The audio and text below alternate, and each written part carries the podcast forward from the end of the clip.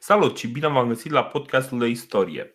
Uh, săptămâna trecută, sau acum două săptămâni de fapt, uh, am vorbit despre uh, ce s-a întâmplat la Roma și care sunt lucrurile care până la urmă au,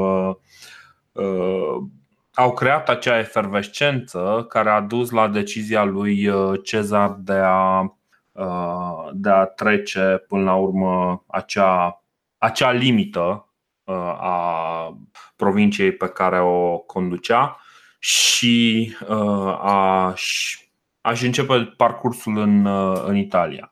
Uh, acum lucrurile sunt, sunt un pic ciudate și cumva noi avem un mare privilegiu. Noi știm deja ce se va întâmpla, adică noi știm care e rezultatul, știm că povestea nu prea are cum să aibă foarte multe surprize. Știm că Cezar va rămâne șef peste șef la Tulumbă pe, peste Roma și știm că lucrurile sunt, sunt destul de clare, deci e clar că Cezar va câștiga, numai că pentru Cezar lucrurile nu sunt chiar atât de clare. Foarte puțini, de fapt, în momentul ăsta îi acordă vreo șansă și cei care o fac își asumă un mare risc, pentru că până la urmă Cezar, cel puțin la momentul acela în care trece Rubiconul, este unul singur și este cumva ă, încalcă de fapt un ă, senatus ultimum, ă, cum îi spune? Consultum ultimum, nu? Da, exact. Da, da, da. Așa. Din partea senatului care spune că da, trebuie apărată Republica. Și adevărul e că na, motivațiile sunt foarte dificile. Uh, motivația lui de a se lupta e că orice alternativă era mai rea pentru el. Facțiunea care spune optimați ignoră cât se poate de tare legea, deci nu poți să spui că ei sunt apărătorii legii. Își bat joc de Republică, uh, sunt cei care câștigă din nou și din nou alegerile prin corupție. Cezar este doar un om, dar ei au făcut chestia asta o tradiție în Republica Romană e foarte complicat. Într-un fel, și Cezar ar putea să aibă o justificare morală superioară. Și. Um... Băi, și Cezar a câștigat uh, postul de consul în urma mitelor colegului său. Sigur că da, sigur că da, dar faza este că uh, acolo practic este o facțiune care cuprinde poate zeci de oameni care au făcut la fel ca el. Știi? El e unul singur. Până la urmă, știi, unul încalcă legea odată, ăia încalcă legea de 10 ori. E păi cumva da. mai mult de partea aia. Știi? Ei cumva sunt o conspirație care fac treaba asta. La, la nivel conceptual, eu nici n-aș sta așa să separ foarte mult apele între Senat și Cezar. E clar că avem de a face parte cu un război civil și uh-huh. asta e războiul civil, adică o confruntare armată în care taberele, na, taberele de obicei, câte ori fi ele, acum, sunt... sunt două, da, sunt două, da. dar aparțin aceleași uh, entități statale. În cazul da. de față, și Senatul și Cezar sunt cu Republica Romană teoretic, adică da. uh, și încă o chestie, ce vor aceste tabere, că ziceai, să știi că Cezar nu are uh, variante chiar așa de triste, cum zici ce, ce îi se poate întâmpla? Adică poate, uh, poate ajunge în exil și nu știu, nu o să mai aibă așa de multă putere, că de fapt ce vor taberele dintr-un, dintr-un război civil? Ele uh, au deja putere și Cezar are un anumit nivel de putere și Senatul are un anumit nivel de putere. Ce vor în toate cazurile războiilor civile, tabele astea vor și mai multă putere, că din cauza vor asta o consolidare, pornesc. de fapt. Vor o consolidare, vor o asigurare că puterea lor nu va dispărea. Asta este prima chestie. Eu cred că lui Cezar, dacă mă întreb pe mine, era frică să nu devină irelevant în societatea romană, cum a ajuns, nu știu, Scipio Africanul, după ce a fost mare meseriaș, l-au uh, Uh, pus ăștia undeva în uh, colțul societății. Adică, da. ți-am zis, ok, ajungea ca Milo, se ducea și mânca, bea vin roșu în Masilia. Era așa de rău, adică și Milo ce a făcut? Milo a ucis un cetățean. Pe Cezar nu putea să-l acuze nimeni că a ucis un cetățean. Îl acuzau de ceva mită, ceva corupție, ceva încălcări din astea de legi și violență împotriva altor cetățeni. Dar nu s-ar, poate nici la asta nu s-ar fi ajuns. Sigur că da. Deci, uh Acum știi cum e? Uh, el are de ales uh, din a fi uh, cel mai tare din, din Roma și opțiunea de a nu mai exista pentru Roma. Și în momentul respectiv, din punctul lui de vedere, ca cetățean roman, ca aristocrat roman, da, într-adevăr, suprimarea fizică nu era neapărat o posibilitate, deși, deși să nu uităm că totuși uh, avem uh, niște oameni foarte nervoși pe el și știi cum e, ok, există o lege să nu se omoare cetățeni romani, dar până la urmă a mai fost avem un Cicero care a făcut chestia asta, adică știi, nu există nicio garanție și poate că teama lui este justificată. În orice caz, din deci, strict, vorbind strict la, la nivel legal, deasupra Rubiconului, Cezar deține Imperium și are voie să fie la conducerea unei uh, legiuni. La sud de Rubicon, nu. Și în momentul în care trece Rubiconul, Cezar este în, repu- în rebeliune către, contra Republicii și el practic este în ilegalitate. În momentul ăsta, optimații adversarii lui pot pretinde că apără Republica. Și. Uh, Ceea ce da, și face. Da, exact. Uh, Bun, el acum are o mare problemă. În primul rând că uh, oamenii care îl urmează nu îl urmează orbește și trebuie să îi convingă cumva de toate lucrurile astea. Uh, cum spusesem data trecută, Marcus Antonius și uh, Cassius, colegul lui Tribun, uh, au scăpat din Roma pentru că uh, consulul le-a spus: Băi, nu vă pot garanta uh, supraviețuirea. Uh, și Cezar îi aduce în fața legiunii uh, pe cei doi tribuni în hainele care s-au deghizat ca să fugă din Roma. Și chestia asta îi impresionează și îi, îi irită foarte mult pe legionari. Chestia asta îi, îi uh, motivează foarte tare. Uh, Armata este dominată uh, nu doar de sentimentul că Cezar este rău tratat de către senator, ci și ei înșiși, pentru că Cezar până la urmă spune, băi uite, eu vreau să fiu numit consul pentru a vă garanta vouă o retragere la vatră uh, cât se poate de decentă. Și ăsta este motivul pentru care uh, Uh, de exemplu, în momentul în care văd tribunii reduși la rang de sclav pentru a putea să salveze viața, um, uh, sunt. Uh, deci, de asta are efect asupra lor, pentru că tribunii, ei fiind din pătura săracă, tribunii erau reprezentanții lor, știi?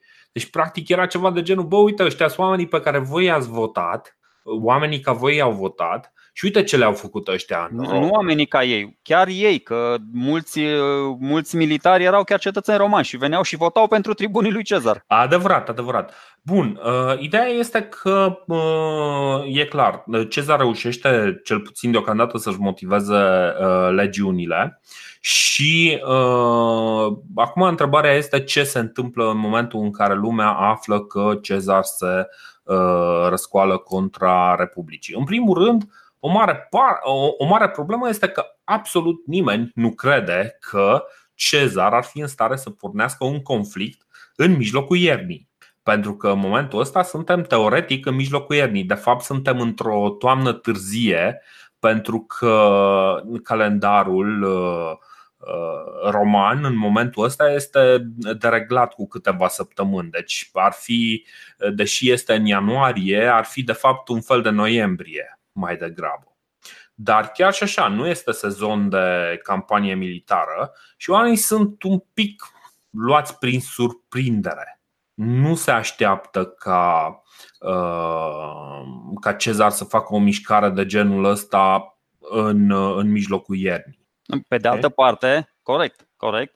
Pe de altă parte, eu mă gândesc că senatorii aveau tot felul de vrăbiuță printre trupele lui Cezar și chiar aveau, o să vedem că aveau acolo un om de încredere, chiar mâna dreaptă a lui, uh, a lui uh, Cezar, care exact. la un exact. moment dat uh, schimbă și el taberele, cum avea și Varys în Game of Thrones, avea vrăbiuțele lui și astea le mai spuneau, bă, legiunile lui Cezar din Galia sunt acolo, nu s-au mutat, fiecare stă, campează la locul lor, da? așa că teoretic nu aveți de ce să vă îngrijorați. Singura legiune, cea a 13-a cu care, cu care era Cezar, da? era în Galia mhm. Cisalpină, și care trece Rubiconul în 10 ianuarie, na, e una singură până la urmă. Da? Apropo, uite, ziua de 10 ianuarie e foarte importantă și pentru noi, pentru că o să vedem peste ani și ani Uh, acum va avea loc cea mai răsunătoare victorie din istoria românilor. Românilor moldoveni, da, e bătălia de la Vaslui, să nu țineți minte, 10 ianuarie 1475, când am... Ia, ia, iată altcineva care nu știa că nu e ok să te lupți uh, iarna. Bun, uh, și pentru că tu ai prefigurat atât de frumos, da, într-adevăr, la foarte scurt timp după ce, după ce intră în, în Italia, Labienus, sau la Binus. Îl... Tu poți să zici cum vrei, da, eu zic la da, Da, da, ar fi bine să-i spunem la fel, ca să știe lumea despre cine vorbim. La Binus îl uh, părăsește la mijlocul lui, uh, lui ianuarie pe, pe Cezar și e neclar de ce. Uh, adică mi se par foarte complicate. De fapt, și asta facem o paranteză ca să clarificăm lucrurile aici și o să vedem mai încolo, o să venim cu mai multe detalii, dar uh, în ceea ce privește uh, afinitățile și afiliațiile și uh, cine cu cine, cine pe cine sprijină, războiul civil este de departe cel mai, cea mai confuză parte din istoria romană, pentru că uh, sunt foarte complicate relațiile între, între notabilitățile din, uh, din zona asta care au ceva de spus în ceea ce privește războiul civil. Și o să vedem că unii care, sunt unii care schimbă tabere, sunt unii care uh, în mod surprinzător uh, luptă cu foarte multă ardoare de o parte sau de cealaltă. Și nu e nu are neapărat logică, sunt uh, rude, sunt, e, e foarte complicat. Întotdeauna o să fie foarte complicat să ne, fie, să ne explicăm de ce unul din oameni a luat o decizie de a se alătura unei tabere sau alteia. O să știi că, uite, apropo de la Binus, uh, vreau să spun și eu niște chestii. Pe mine m-a impresionat și aș vrea să vorbesc un pic despre el, nu foarte mult. Ca și, ca și Sertorius, ăsta e un tip, chiar am citit sursele primare și mă uitam un piculeț așa, bă, nu prea, așa apare puțin fugitiv spre deloc, apare cel mai mult în comentariile lui, lui Cezar. Uh-huh. Dar mi se pare un tip uh, ușor nedreptățit de istorie, ca și, ca și Sertorius. Și dacă te uiți un piculeț la comentariile lui, uh, lui Cezar, mie mi se pare că are un rol instrumental, nu vreau să spun mai important decât Cezar, dar are un rol instrumental, aproape la fel de important ca Cezar în cucerirea Galiei. Deci el era cel mai vechi legat. S-a dus acolo odată cu el în 58. N-a venit ca fratele lui Cicero după aia, ca uh, Marcus Antonio, nu știu ce.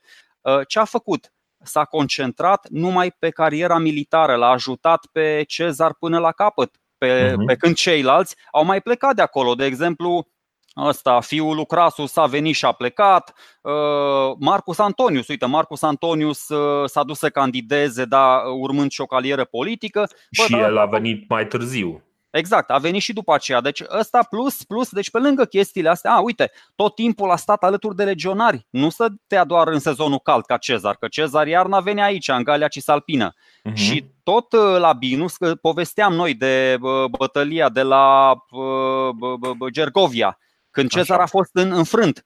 Dar uh, Labinus nu era acolo. La, Labinus era un pic mai în nord și se bătea cu Parisii din Luteția și a câștigat în bătălia da. respectivă. Deci, toate chestiile astea și am găsit niște lucruri pe care le scrie uh, Cezar, de fapt nu Cezar, le scrie uh, Aulus Hirtius, că ultima carte e scrisă de el. Uh-huh. Și scrie în ultima carte pentru că Cezar a vrut cumva să-l să-l răsplătească. Știam că, adică Cezar avea grijă de oamenii lui și mă gândeam că, băi, e logic să-i fi promis ceva. De aia mhm. încerc să-mi dau seama că ziceai, bă, e greu să-ți dai seama de ce a schimbat taberele. Poate i-a promis un post călduț în administrație. Nu doar că, dar chiar i-a promis, uite, în cartea 8, capitolul 52, uh, spune așa, He made Titus Labinus governor of Cisalpine Gaul. Deci Cezar l-a, l-a făcut, făcut pe Titus, guvernator. l-a făcut nici mai mult, nici mai puțin decât guvernatorul Galiei Cisalpine. Bine, dar după aia stai și te gândești, bă, nu intra în atribuțiile lui Cezar, și cine, cine ale senatului. Și plus că n-avea cum să numească pe cineva când el era deja guvernator al, al acelei provincii. Deci Aha. o tâmpenie, adică l-a numit chiar după ce a câștigat bătălia de la Oxelodum, l-a numit atunci în 51 și după aia nu știu ce s-a mai întâmplat. Deci oamenii ăștia doi, foarte apropiați, nu, nu pot explica decât că era vorba de principii. Adică, bă, dacă după 10 Mai... ani petrecuți împreună cu Cezar, zici, na, asta, uite, Cicero. Cicero zice o chestie foarte tare despre Labinus. Uh, uh, a decis să condamne un prieten drag de dragul Republicii, iar pentru asta eu îl consider un erou. Nici nu mai știu cât timp a trecut de când nu a mai fost făcută o asemenea faptă, o asemenea faptă politică glorioasă, un asemenea gest extraordinar. Da? Uh-huh. Stilul ăsta patetico-flamboyant al lui Cicero e ok, el, el e, adică da. na, omul s-a entuziasmat. Deci uite, asta e cu cu, cu Labinus. Și mai sunt, adică putem să discutăm despre fiecare om în parte să vedem ce l-a determinat să aleagă o tabără Absolut. sau alta. Absolut. Deci, uite, de exemplu, avem niște, niște lucruri foarte interesante. Îl avem, de exemplu, pe, pe Brutus, uh, care se alătură lui Pompei, deși Pompei a omorât tatăl în, în răscoala lui Lepidus în 78, înainte de Hristos, sau Calpurnio Piso, care uh, nu intră în tabăra lui uh, uh, anticezar, că doar ăsta era finul lui, dar nici nu se avuntă să îi se alăture lui Cezar și el rămâne neutru. Problema cu neutralitatea este că oamenii încă au memoria foarte, foarte fragedă a conflictului dintre Marius și Sula. Și în mintea lor, neutralitatea uh, nu este niciun fel răsplătită. Uh, neutralitatea este și ea uh, pedepsită la rândul ei și mm, este o decizie foarte grea pentru, pentru toată lumea. Uh, în fine, ideea este că la, în momentul în care pune Cezar pasul în față peste Rubicon, Uh, lucrurile stau în felul următor. Cezar este în minoritate, chiar dacă are 10, luni, 10 uh, legiuni veterane, uh, Pompei are vreo 7 în Spania. Într-adevăr, trupele lui, lui Cezar sunt de mai bună calitate, are o armată mai bună Cezar, dar Pompei are resurse mai multe, are clienți, are conexiuni în toate părțile Republicii. Și ăsta este motivul pentru care el continuă cu intransigență să, să, trateze, să trateze problema asta. În orice caz, Cezar Mie... face primul pas, așa zi. Mie să știi că mi se pare, adică nu, nu, nu e foarte ușor noi după 2000 de ani din fața calculatorului să zicem da bă, Pompei a fost așa și pe dincolo. Mie mi se pare o să vezi tot timpul uh, tactica lui, lui Pompei nu nu vreau să zic că e lâncezit așa, dar e tot timpul, e pașnică, e defensivă, e reactivă, asta e, în niciun da. caz. Cezar este cel proactiv tot timpul și, și, și Pompei este cel reactiv. Adevărat, adevărat.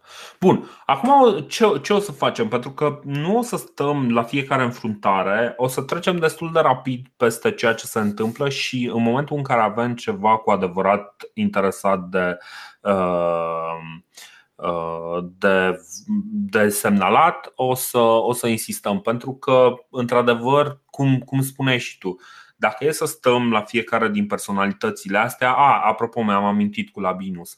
Labinus este din Picenum, care Picenum este zona în care uh, Pompei, uh, s-a născut Pompei și de unde vin oamenii lui Pompei. Și ăsta ar putea să fie un argument. Așa, revenind. Ideea este că sunt foarte multe informații și uh, cumva am vrea să Uh, rămânem totuși doar la, doar la esențial pentru a putea. Uh, Bun, atunci pot să mă mai refer la un om care Sigur. tot așa, care ia o decizie. Uite, nu mă, ți-l las e dacă vrei pe Domitius Ahenobarbus, că și el o, ia. De, despre Ahenobarbus, da. despre Ahenobarbus o să avem ocazia Corect. să vorbim mai în detaliu un pic mai încolo. Exact, exact. Dar a, să știi că și, și pentru Cicero e o decizie foarte grea. Adică, o, o să mai spun încă o dată, din perioada asta a Republicii Romane târzii, Uh, scrisorile lui Cicero, după părerea mea, sunt cea mai naturală și cea mai veridică sursă de informații. Și eu m-am uitat pe, pentru fiecare chestie care se întâmplă în timpul războiului civil, Cicero are de făcut un comentariu. Uh-huh. De exemplu, el vine acum, el se întoarce la sfârșitul anului 51, în anul 50 se întoarce din Cilicia, unde a fost guvernator uh-huh. un an, a avut acolo bă, o prestație extraordinară, fără suspiciuni de corupție, fără revolte interne, s-a bătut de două, trei ori cu parții, da, a, l-au aclamat iar soldații imperator și s-a întors la Roma omul în naivitatea lui cumva sperând să primească un triumf. Și după câteva luni de stat pe treptele Senatului zice, bă, îmi dau seama că Republica Romană are treburi mult mai importante decât să se gândească la triumful meu. Și uh-huh. după aceea stă și se gândește Bă, în scrisorile personale pe care le trimite lui Cezar și prietenilor, îl numește pe Pompei nici mai mult, nici mai puțin decât liderul incompetent al Senatului. Adică, mm-hmm. mă rog, și inițial, cum ai zis și tu, refuză să se alăture uh, uh, taberei uh, lui, lui, uh, lui Pompei. Dar după aceea stă și se gândește un piculeț, mai trec niște luni bune și atâta vreau să zic. Uh, e o scrisorică foarte șmecheră uh, în care zice așa Așa cum boul se ține după cireadă, așa mă duc și eu și mă alătur oamenilor cum se cade. O să vă spun mai târziu care erau acești oameni cum se cade. Da, da, da. Uh, Zida Henobarbus, că de cred că am vorbit un pic despre el și da, am, vor, am vorbit. Uite, nici, nici pentru Brutus, că acum stau și mă gândesc la, la. Bă, nici pentru Brutus nu era foarte simplu. Adică, pe de-o parte, Pompei l-a ucis pe taicăsu, pe de o parte, știi, el, el era apropiat și de Cezar, că Cezar era amantul lui maică sa. Da. pe de o parte, și era, era și uh, nepotul lui Cato, dacă nu mă înșel, serios. Da, da. Cato era da. unchiul său, adică m-am uitat, era o mie de încrengături pe acolo, te doare bila. E un fel de Tudor Șoimaru și Orheanu cu Magda, cu, îmi aduc aminte de neamul Șoimărăștilor când mă uit la ăștia. Da, da Domitius Ahenobarbus ăsta, teoretic el era, era cel mai furios din tabăra lui Pompei, că ăsta cum ai spus și tu episodul trecut, era uh, numit de senat, era desemnat de senat să-l înlocuiască pe Cezar uh, în Galia, după ce ăștia își termină mandatul de guvernator și omul era direct interesat. Uh-huh. Plus că ăștia erau, adică. Plus că era o zonă care era tradițional apropiată exact, de familia lui. Exact, exact. Și de, uh, familia lui Adică Ahenobarbus este cel mai războinic dintre toți. O să, ăsta nu are veleități din astea de politician, de literat, de glumeț, de cum e Cicero, cum e Cato, cum e nici uh-huh. Brutus. Brutus e mai tinerel la început, adică na. Pe lângă el, doar Pompei mai are uh, un pedigree din ăsta, un, un background de, de luptător. Și atunci el ia o decizie din asta tot așa, alege să nu se ducă cu Pompei, ia o decizie de capul lui strânge repede 10.000 de oameni de acolo, nu știu, noi recruți, vai de steaua lui, lor, că sunt mai mhm. mulți, mm-hmm. și uh, blochează, se baricadează în orașul Corfinium, care este de partea cealaltă a Romei, trec Apeninii. Tot așa, mm-hmm. am, am discutat. Cezar, ca să vă imaginați, Cezar alege cumva uh, traseul lui Spartacus. Când, când Spartacus se întoarce din Alpi, el vine pe partea uh, estică a Apeninilor și după pe aceea. Exact, pe, pe, da, merge pe partea adriatică, nu pe partea tireniană. Și după aceea Cezar tot așa plănuia la un moment dat să treacă în partea romană. Ei bine, Domitius Aherobarus îl interceptează cu 10.000 de recruți, se baricadează în oraș, și zice, bă, gata, ăsta are o singură legiune, eu am 10.000 de oameni, adică două legiuni, mamă ce-i fac lui Cezar, îl bat pe micuț și la momentul respectiv nu știa dacă Pompei merge mai departe, rămâne în Italia, merge în Grecia, deci, cum zici și tu, lucrurile au foarte întortocheate, nimeni nu știa, plus că erau foarte multe informații false. Bă, Cezar cu câte legiuni? Vine, vine cu una, exact. vine cu 10, vine cu 6, vine cu toată armata și atunci, na, fiecare încerca să se descurce cum poate. Da, da, da, da, exact, exact. Deci, uh, ideea este că exact la începutul anului uh, se întâmplă câteva lucruri. În primul rând, Metellus Scipio e numit rapid guvernator în Siria, Henobarbus guvernator în Galia Transalpină uh, și îi numesc pe ăștia fără să treacă propunerile prin adunarea populară. Uh, Cezar nu pierde nici el timpul aiurea. Uh, vestea că el trece Rubiconul ajunge de-abia cu 10 zile mai târziu, uh, cu 7 zile mai târziu la Roma. Deci el nu pierde timpul ăsta aiurea și din Ravenna coboară rapid la Ariminium, care nu îi se opune, și aici el are doar o legiune. Își împarte armata și îl trimite pe Marc Antoniu să ocupe Aretium cu 5 cohorte și după aia trimite câte 3 cohorte să ia uh, câte 3 orașe.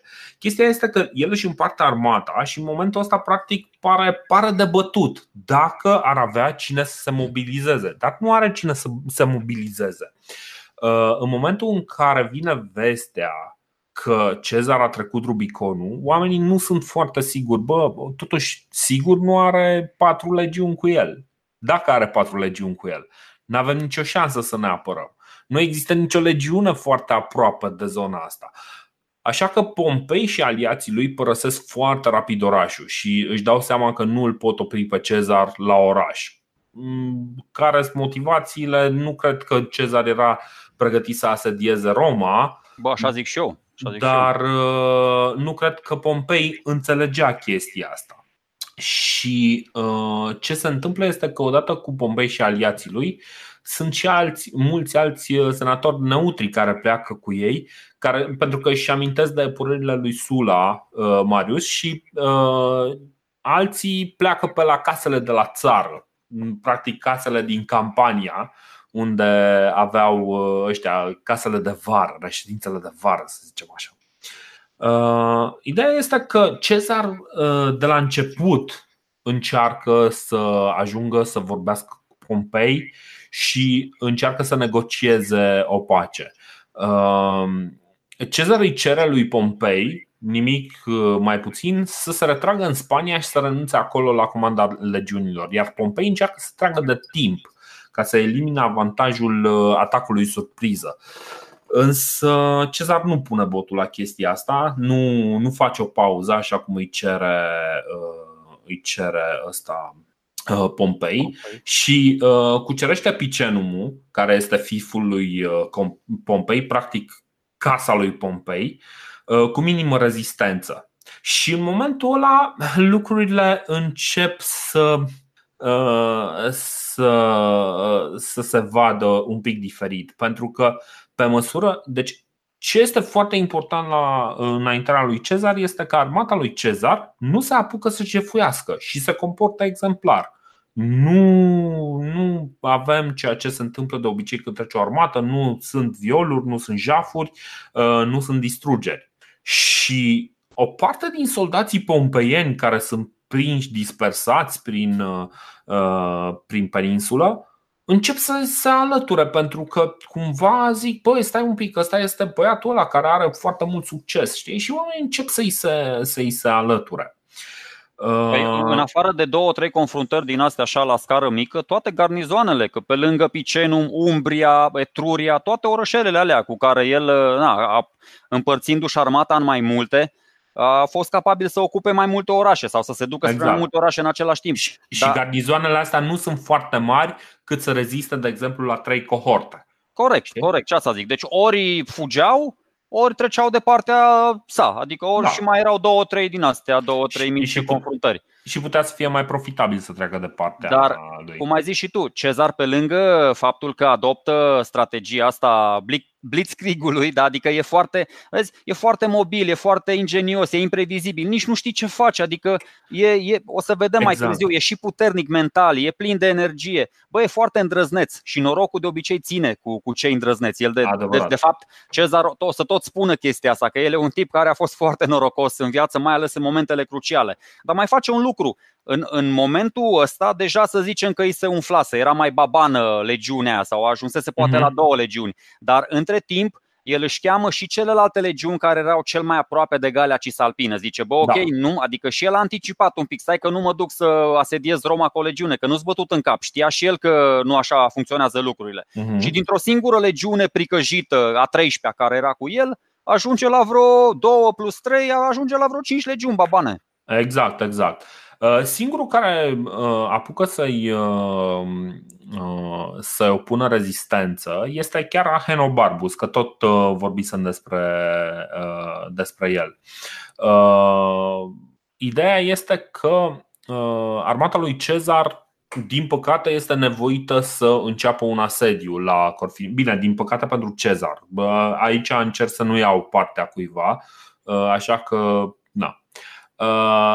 Ideea este că uh, în momentul în care Ahenobarbus decide să opună rezistență în Corfinium, practic toată rapiditatea asta, tot acel blitzkrieg de care ziceai tu, este uh, suspendat pentru că uh, un asediu poate să dureze câteva luni și asta este o mare problemă pentru, pentru Cezar.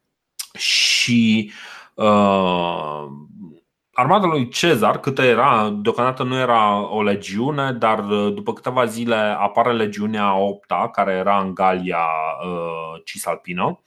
Uh, nu, era în Transalpină, Transal, dar cred da. că au venit foarte repede. Da, da, da. da. Și uh, înainte, chiar înainte să termine încercuirea, armata lui Ahenobarbus îl, îl arestează pe, pe Ahenobarbus pentru că îi minte că Pompei le va veni în ajutor.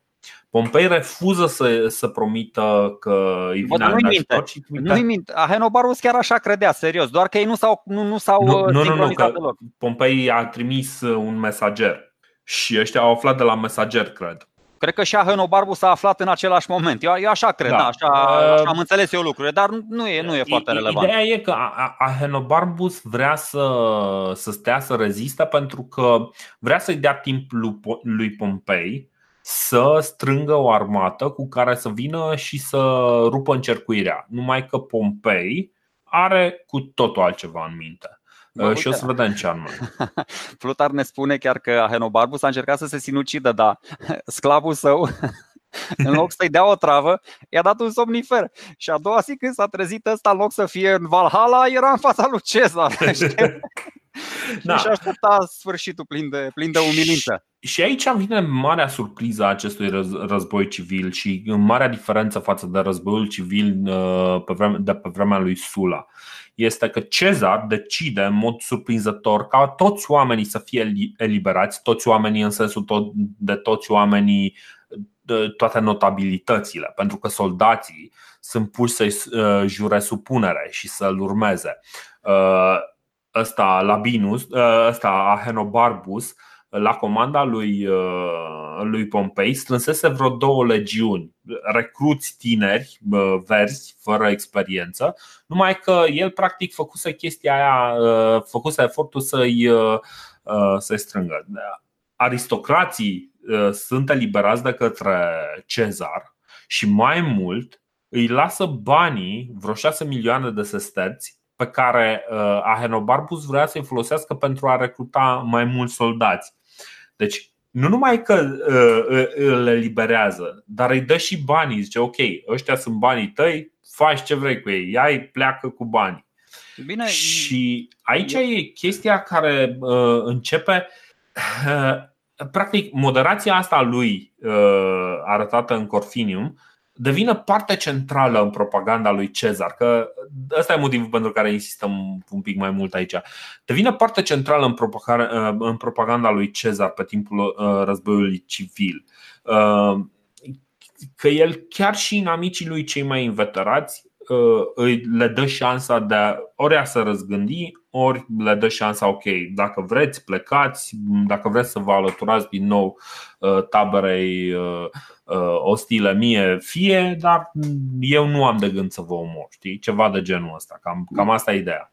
Asta okay. e zi. Înțeleg, da, înțeleg, adică e foarte bună la nivel propagandistic clemența asta de care dă dovadă Cezar e extraordinară, le liberează pe Ahenobarbus foarte frumos, da? Eu nu sunt uh, la fel ca înaintașii mei sângeroși, uh, Sula și Marius, exact. nu, nu am venit să, să ucid cetățeni romani, da, vreau ca această victorie să dăinuie numele păcii, nu știu, dar pe de altă parte, eu spun că atitudinea asta neconflictuală a lui, da, împăciuitoare, i-a făcut pe, pe foarte mulți adversari să-i se alăture. Adică, ok, l-a eliberat pe Ahenobarbus, a pierdut niște vârfuri, dar uh-huh. pe de altă parte, toți cei, ăia 10.000, nu știu dacă el a anticipat, dar cred că a anticipat, toți soldații ăia i s-au alăturat lui, uh, lui Cezar până la o și în viitor, adică clemența asta lui a făcut mulți uh, susținători, mulți soldați din tabăra lui Pompei, o să vedem că jocurile astea în războiul uh-huh. civil, jocul minții contează foarte mult, au făcut să schimbe taberele și să-i se alăture lui Cezar. Deci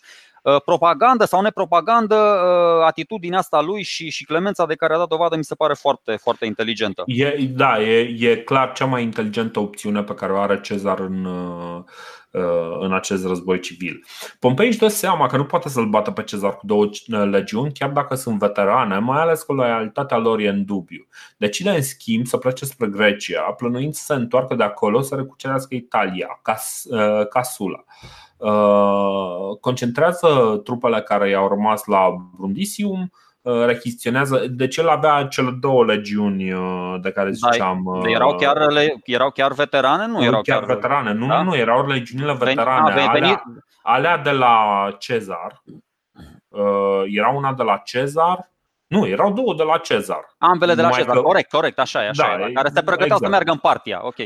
Da, și problema e că loialitatea lor e un pic în dubiu, știi? Așa că cumva Pompei decide că băi, nu e cazul să risc, îi duc cu mine și după aia vedem ce se întâmplă. Abandon ship, abandon ship. Exact, exact. Cezar ajunge pe 9 martie la Brundisium. Pompei însă refuză din nou dialogul și reușește, reușește să țină orașul până când reușește să evacueze toți oamenii o săptămână mai târziu și ăsta este momentul în care Cezar trebuie să hotărască ce anume face. Și acum, care sunt opțiunile? Una din opțiuni este să-l urmărească pe Pompei în Grecia. Într-adevăr, l-ar prinde pe Pompei într-un moment foarte dificil, numai că problema este că lucrurile sunt în momentul ăsta foarte neclare. Totul s-a întâmplat foarte repede și este neclar cine e cu cine, ce se întâmplă și mai ales Uh, forța lui uh, Pompei sunt trupele lui din Spania. El în momentul ăsta, doar cu două legiuni veterane, nu poți să spui că are ceva extraordinar. Uh, legiunile lui Cezar sunt încă la nord de Alpi, așa că se gândește, el face un calcul rapid și trimite un mesager și le spune: Băi, ok, în loc să o luați înspre Italia, luați-o spre Spania mult mai simplu. Da, eu zic că cea mai mare uh. problemă a lui, uh, a lui Cezar o constituiau lipsa bărcilor. Lucrurile s-au precipitat așa de tare încât el nu avea fizicul ce să ajungă în Grecia. Da. Uh, Pompei a fugit cu toate bărcile, el a mai avut nevoie de luni întregi ca să-și construiască iar o flotă și să se ducă și o să vedem ce se întâmplă. Dar îți spun, mm-hmm. adică era în imposibilitate teoretică și practică să-și deplaseze trupele pe apă în Grecia. Absolut, absolut. Uh, ideea este că uh, în momentul în care Pompei uh, decide să plece de la Brundisium, nimeni în Italia nu îi se mai împotrivește lui Cezar. Practic este o pace, o pace incomodă, dar este o pace totuși uh, pe care o are în, în Italia, așa că Cezar își dă seama că e momentul să, să zicem așa, să întărească uh, rezultatele pe care le-a avut ajunge în Roma, convoacă senatul. În senat deja o mare parte fugiseră cu, uh, cu ăsta, cu, uh, cu Pompei. Uh, și Antonius convoacă adunarea populară. Cezar le dă, nu mai știu cui le dă, le dă grâne și 300 de sesterți de persoană. E o chestie de asta în care mituiește adunarea populară. Uh, încearcă să-l convingă pe Cicero să vină și aici Cicero evident scrie foarte mult și plângăcios pe tema asta. Uh, ideea este că Cicero uh, refuză să vină fără a spune că băi, știi cum, o să vin în senat și o să spun că eu îl susțin pe Pompei. Și Cezar îi spune, bă, hai, hai fi serios, știi? Păi nu spune prostii de astea, mai bine nu veni, știi, dar hai mai gândește-te, știi? El tot încearcă să-l convingă pe Cicero, pentru că are un mare respect pentru Cicero și el este într-adevăr unul din oamenii care este cei mai, cei mai ascultați în, în Roma, știi? Și mai mult, de exemplu, rămâne consulul Lucius Metellus în Roma, care îi face opoziție în Senat. Adică uh, chiar, uh, chiar și așa, Cezar nu are o treabă neapărat foarte ușoară. Știi? Bine, este Marc Antoniu acolo, care poate oricând să pună veto, el este tribun, poate oricând să pună veto la absolut tot ce se uh, decide acolo. Ah, mm. și încă o chestie interesantă. Man, are, are armata în Roma, adică eu zic, că, eu zic că niciun senator nu era nebun să. Adică, în fine. Nu are armata în Roma. Cezar respectă Pomeriumul și nu intră în Roma, dar face exact același lucru pe care l-a făcut și Pompei, și anume uh, îi cheamă pe oameni în, uh, în afara, cheamă senatul în afara Pomeriumului. Bine, mai face încă un lucru, își trimite oamenii să goloiască visteria și ia din fondul uh, pe care îl instituiseră romanii în 390 înainte de Hristos ca să se uh, pregătească împotriva invaziei galilor în, eventuale, uh, în eventualitatea unui atac. Și zice, băi, știi cum, eu am rezolvat problema galilor, așa că aurul ăla putem să-l folosim pentru alte lucruri în momentul ăsta, știi? Și el are mare nevoie pentru că armatele astea în momentul ăsta se țin cu un singur lucru, cu aur. Păi și aici uh, încalcă legea, pentru că există un tribun, un tribun, da, știm că tribunii ăștia uh-huh. sunt, adică uh, nebunia cumva, dacă se ducea senatorul, fost consul Cicero în senat, da, era elegant, distins, nu se apuca să-l înjure sau, și nici nu avea așa mult curaj. Dar vine ăsta, un uh, tribun care se numește tot Lucius Metellus și se duce și zice, bă, veto, adică se opune cererii lui Cezar să aibă acces la trezoreria Republicii, că ăsta voia să aibă acces acolo, să ia bani, să-și plătească mm-hmm. veteranii, să mituiască pe toată lumea și zice, bă, nu se poate și îmi și imaginez ceilalți din, cum zici tu, adică ce a mai rămas din Senat, bă, se uitau unii la alții, bă, ăsta urâl ăsta cu viața, ce cu ăsta? Adică, ce, bă, veto, veto la Cezar, ăsta a venit, ok, ușurel, ușurel, știi? Și mă rog, Cezar l-a ignorat pe ăsta cu grație, s-a dus direct la templu, la templul lui Saturn, că acolo era, lângă templul lui da. Jupiter, unde depuneau ăștia toate jerfele, era templul lui Saturn, unde era trezoreria și uh-huh. ăsta a continua săracul, adică nu-i venea să creadă, nu știu, bă, l-o fi părăsit, chiar, chiar a avut o zi proastă tribunul ăsta săracul.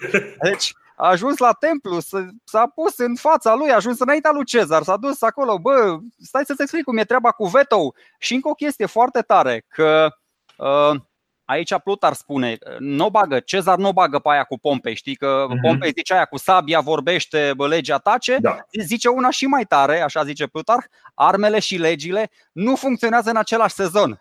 Cât de Bă, exact, deci am tradus motamo, exact așa zice, am rămas interzis.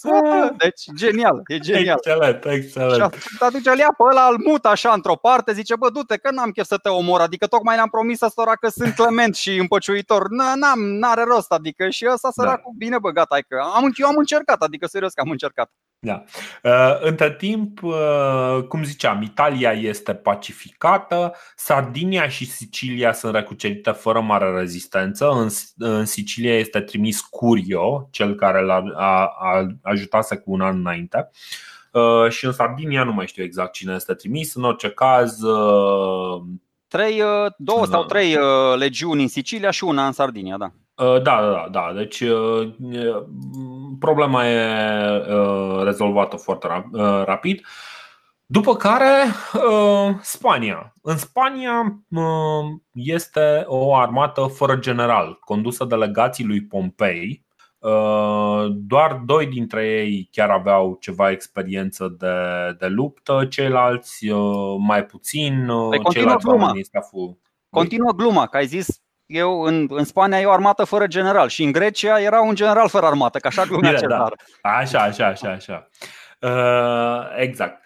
Uh, Cezar uh, îl trimite înainte pe Caius Fabius cu trei legiuni uh, ca să-i asigure trecătorile peste Pirinei, după care trimite și celelalte legiuni înspre, înspre Spania. El pornește separat de legiuni. Masilia însă îi refuză accesul. Și Masilia motivează inițial că ei vor să fie neutri, dar atât de neutri sunt că în curând îl acceptă pe Ahenobarbus, care vine pe mare și Ahenobarbus este cel care organizează apărarea, uh, apărarea Masiliei. Cât de uh, tare! Am mai tras un loz la Henobarbus. Bă, dacă da. m-ai iertat odată, hai să mai încerc și a doua oară. Uh, chestia este că uh, acum Cezar chiar nu, nu are chef de bătăile astea de cap. Lasă trei legiuni să asedieze Masilia și uh, pornește cu o trupă de cavaleri germani înspre Ispania în iunie. Și uh, aici se întâmplă ceva. Deja încep, începe să, să rămână fără bani. Și pentru că cu resursele financiare stă prost, se împrumută de la tribunii militari și de la centurioni și împarte la soldați. Și mișcarea asta mi se pare cea mai genială dintre toate. Că ce face în momentul ăsta? Uh, odată că îi pune centurionii și tribunii militari sunt în momentul ăsta interesați să câștige războiul ca să-și primească banii înapoi de la Cezar și soldații sunt foarte fericiți că au fost plătiți și au bani, știi? Adică este, am pușcat cu chestia asta, practic, ai uh, loialitatea uh, legiunii cumpărată așa, așa cu o singură mișcare. Așa am crezut și eu, dar peste câteva luni se va întoarce chestia asta vedem, când, da. când unii, adică or să fie nemulțumiți ăștia locotenenții o să fie nemulțumiți de șmecheri. Dar o să vedem că întoarce lucrurile astea împotriva lor. Uh, mă rog, ideea este că campania pe care o are în, uh, în Spania uh, nu este chiar cea mai strălucită. Um, sunt câteva uh, lucruri pe care, care îi scapă de sub control. La un moment dat uh, pierde niște trupe. Cumva arată și legații lui, lui Pompei că știu ce să facă, însă în cele din urmă reușește să găsească o soluție pentru ei. Are loc o bătălie la, lângă un sat sau, mă rog, un oraș numit Ilerda și uh, în uh, bătălia respectivă cumva reușește să, uh, să, să le demonstreze că nu, nu o să aibă nicio șansă să, să scape dacă nu se predau. Ăștia se predau.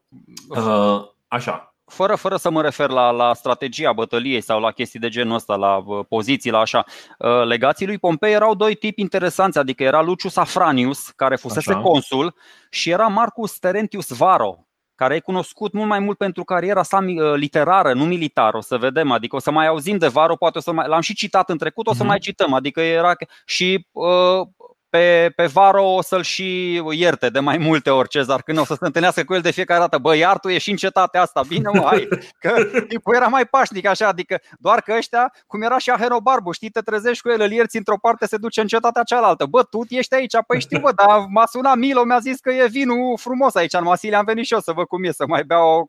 Că, apropo, era Milo în Masilia ăsta și uh, știți, spășea exilul aici. Exact. Când exact. au venit ăștia peste el. Uh, nu, ce e important așa fără să. Deci că a fost, au fost probleme cu logistica, cu vremea, cu aprovizionarea, cu toate astea, dar ă, a venit Cezar, legații lui erau praf. Dacă n-ar fi venit Cezar, până să vină el, ăștia nu făceau nimic. Adică puținea războiul și trei ani de zile, că asta e. În lipsa lui Labinus e mai greu să găsești un second in command așa bun. Așa. Dar ce a făcut el cel mai bine, a știut să, să exploateze războiul ăsta psihologic. Când au început Că vezi tu, uite, asta e apropo de război civil. Bă, în război civil s-ar putea să te bați chiar cu fratele tău, s-ar putea uh-huh. să te mhm. bați chiar cu vărutul și atunci stai și te gândești, bă, chiar îmi doresc chestia asta, parcă n-am atâta tragere de inimă. Una e să mă duc să mă bat cu niște gali și după aia să-i anihilez pe toți și așa, și alta e să mă bat cu niște, cu niște prieteni de-ai mei. Dovadă că sunt sigur că dacă Cezar, așa, deci cum ai spus eu, Cezar câștigă până la urmă bătălia asta cu o mie de deplasări de trupe cu una cu alta, îi înconjoară pe aia dar le permite tuturor uh, soldaților lui Pompei să meargă la casele lor, bă, adică uh, da. foarte frumos, da, dacă, dacă, erai, dacă era de exemplu uh, după o bătălie contra galilor, ce făcea? Îi zăpăcea pe toți, adică i-ar fi ucis. Da. Dar fiind toți cetățeni romani, le-a zis, bă, uite, foarte frumos, mergeți la casele lor voastre și foarte, tot așa, foarte șmecher, cu manevra asta, că ai zis tu, să stătea să se hotărască în balanță, bă, mă duc mai întâi în vest, mă duc mai întâi în est, uite, și-a asigurat flancul vest, și-a asigurat flancul vestic al Republicii și acum putea să se... Deci avea deocamdată avea Galia, Spania și Italia. Pompei exact. avea Grecia, Asia și Nordul Africii. Deci deocamdată a, a echilibrat balanța. Acum era exact, echilibru. Până exact. acum era mult în dezavantaj uh, Cezar, de acum să zicem că e cumva un pic, un pic la egalitate cu, cu Pompei, dar urmează imediat niște vești proaste. Exact, exact. Uh, în primul rând, uh, l-a trimis pe Curio în Sicilia. A cucerit Sicilia foarte rapid, dar după aceea cumva îl ia valul și începe să capete foarte multă încredere în el. Uh, ia legiunea respectivă și uh, debarcă în, uh, în, în nordul Africii, unde, după o primă înfruntare contra pompeienilor de, de acolo, deja omul e pe val, deci este succes după succes, se simte extraordinar și este momentul în care nu o să stăm să discutăm foarte mult. Ideea este că regele Juba uh, al, nu mai știu cum se numea regatul. Numidia, că era chiar lângă. Uh, așa, al Numidiei. Uh, îl uh, păcălește, îl prinde într-o ambuscadă și îl, îi distruge întreaga, întreaga legiune. Uh, Curio moare alături de mulți soldați de lui. Deci, cumva, Africa rămâne uh, un fif al lui uh, Pompei. Uh, după aceea, fratele lui Marcus Antonius, Lucius Antonius, este bătut în Iliricum. Lucius, unde avea... Gaius. Ah, ok, nu contează, da. Fratele, ok. Gaius, uh, parcă Gaius Antonius îl cheamă, nu Gaius? Nu, Lucius. Da, ok. Uh, e bătut în uh, Iliricum, unde se dusese cu 15 cohorte. ceea ce odată că îi scade capacitatea de a apăra Italia, dar este totuși calea de acces către, către Grecia și în momentul ăsta are o problemă Cezar ce să facă? Să meargă în Iliricum, să se bată și poate să ia din nou bătaie sau uh, să încerce să treacă uh, din nou apa. E complicat. Uh, inițiativa încă rămâne la Cezar, dar veștile astea chiar îl dau un pic, îi dau un pic programul peste cap și cea mai importantă problemă este că deodată în cadrul legiunii a noua Uh, se stârnește o răzmeriță uh, sau răzmeriță, cum vreți să-i spuneți. Uh, legionarii, deși au luptat bine pentru el în Spania în momentul în care Cezar a apărut prin zonă, cred că este un moment foarte bun să se tocmească cu Cezar și se plâng că nu și-au primit plata pe care Cezar le-o promisese. Și într-adevăr le promisese. Și uh, Cezar spune, ok, v-ați răsculat, haideți să ne întâlnim. Se întâlnește cu liderii rebeliunii și anunță uh, pe toată lumea intenția de a decima legiunea a noua. Scurt, foarte, mi-amintește foarte mult de Crasus aici, știi? Păi cred că de la el s-a și inspirat, că era și da. prin războiul servil. Uh, el sigur nu, că nu are intenția de a decima legiunea, dar este un lucru pe care îl folosește, practic el vine cu vestea șoc, decimez legiunea, după care oamenii, uh, practic, este un punct de unde poate să începe să-i manipuleze. Îi pune pe legionar să numească 120 de oameni care au fost uh, capetele răscoalei și din ei să aleagă 12 oameni. Și cumva manevrează el alegerile să iasă în așa fel încât cei care au inițiat răscoala, pe care până la urmă i-a aflat, să, uh, să fie ăia care uh, sunt, uh, sunt uciși. Dar și știi care e bănuiala mea? Așa. Bănuiala mea este că exact acești 12 oameni pe care i-au ucis erau exact acei 12 oameni care l-au împrumutat pe Cezar cu bani și ucizându-i, ucigându nici n-a mai trebuit să le dea bani înapoi, au rămas soldații cu bani. Băi, știi cum e, avantaje peste avantaje. Băi, știți, este... da, e, a face o țigănie Cezar acum, că uh, ajunge la punctul critic de negociere când se apucă să-i amenințe cu decimarea. Inițial zice, bă, vă dau și mai mulți bani, la la la la la la, dar ăsta nu își plătise nici soldele la timp și după aceea uh-huh s-a enervat așa de tare încât inițial a negociat așa de la distanță. El era în Roma. Ăștia s-au dat și s-a dus după aia personal până în Galia Transalpină să rezolve problema. Că, bă, era vorba, nu era vorba doar de o legiune. Dacă s-ar fi întâmplat chestia asta la o legiune, s-ar fi putut extins la toate legiunile. Exact. Și atunci trebuia să țină sub control toată șmecheria. La fel și cu Masilia, că stăteam și mă gândeam, bă, da, a, a ținut Uh, el avea 9, 9 legiuni, 3 cu care s-a dus din Italia, 6 care ar fi venit din Galia. Avea 9 legiuni și totuși a ales să se ducă doar cu 6 în Spania. A ținut 3 legiuni în, uh, uh, lângă Masilia.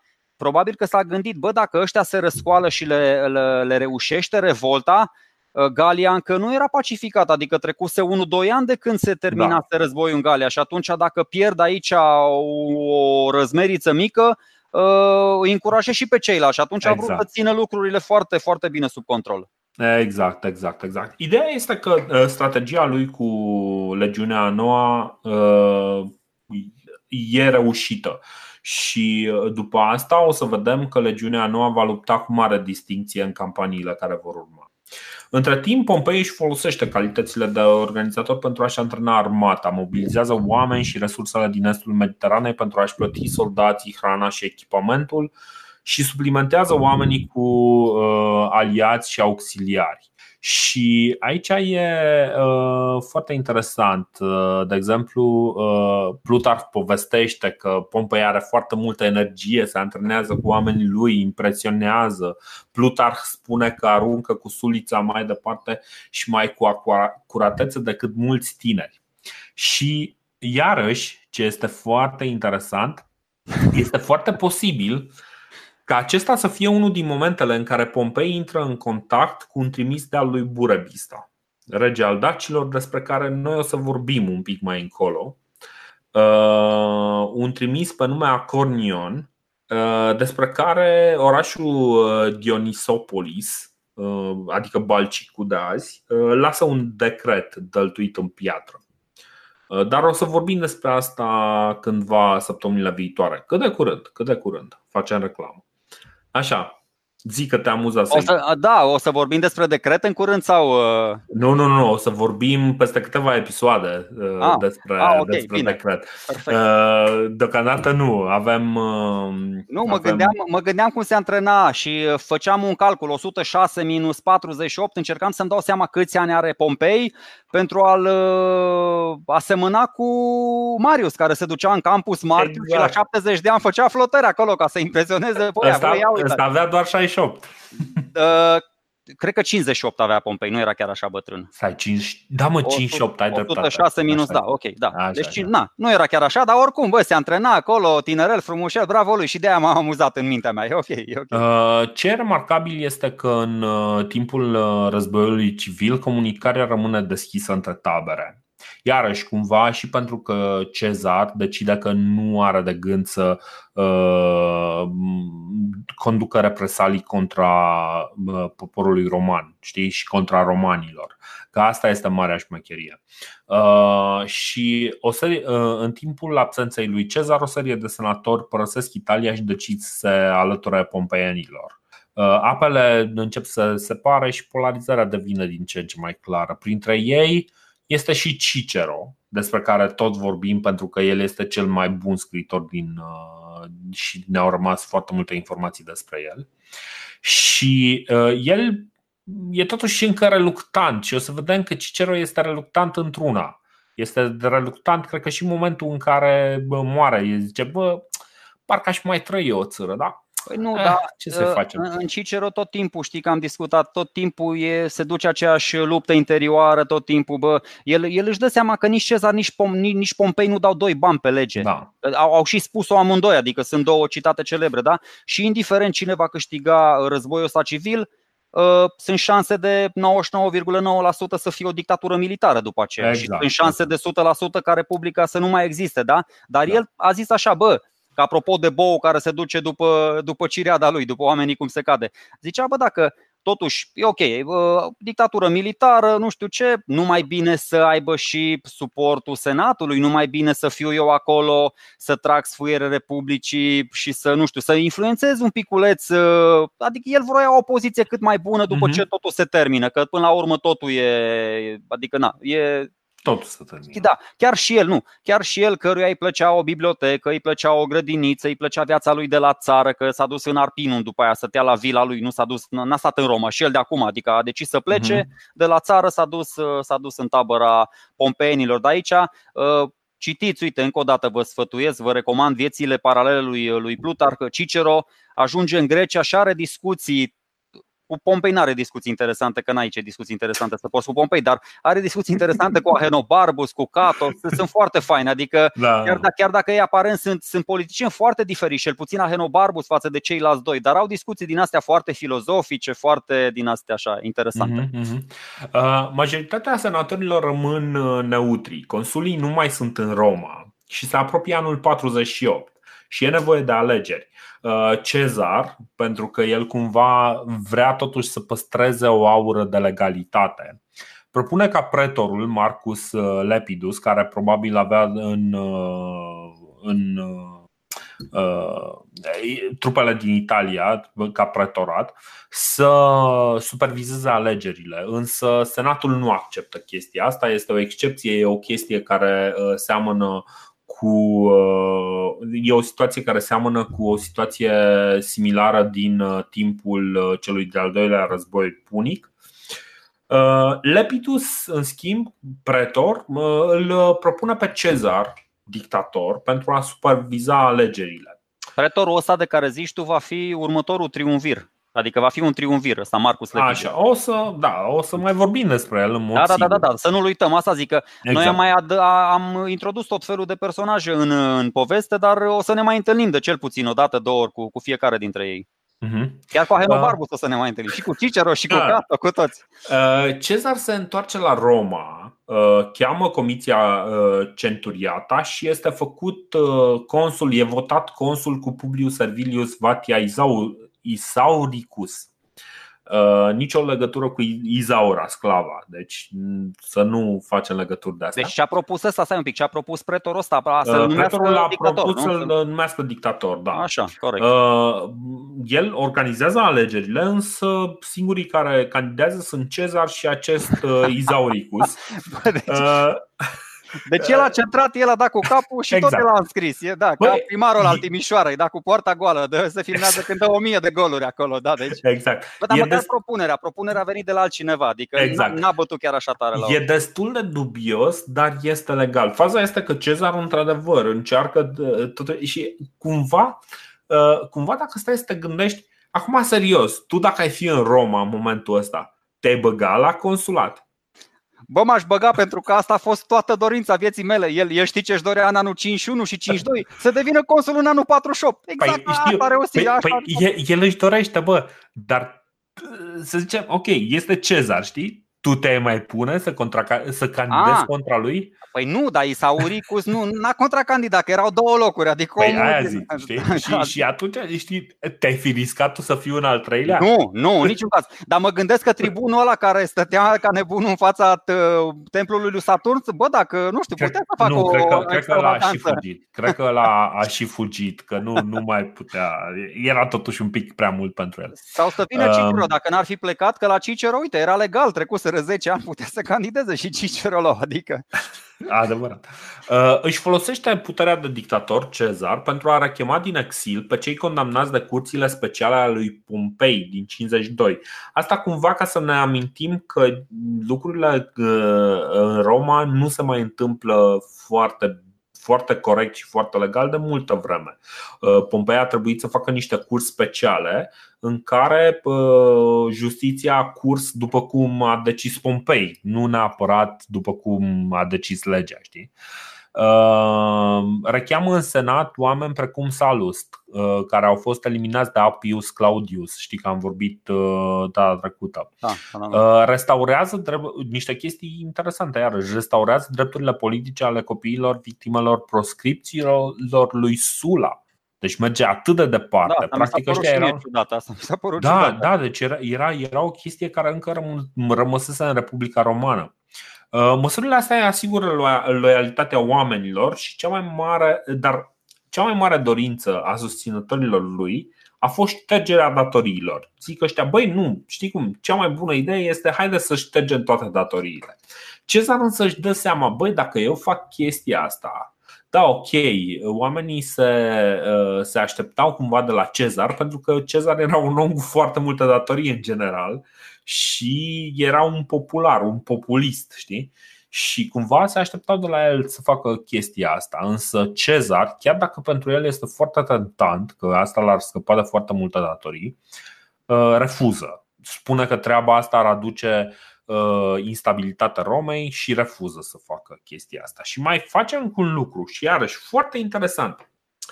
Uh, în momentul ăsta foarte mulți aveau probleme cu datoriile pentru că valorile proprietăților scad foarte mult din cauza fix din cauza războiului civil.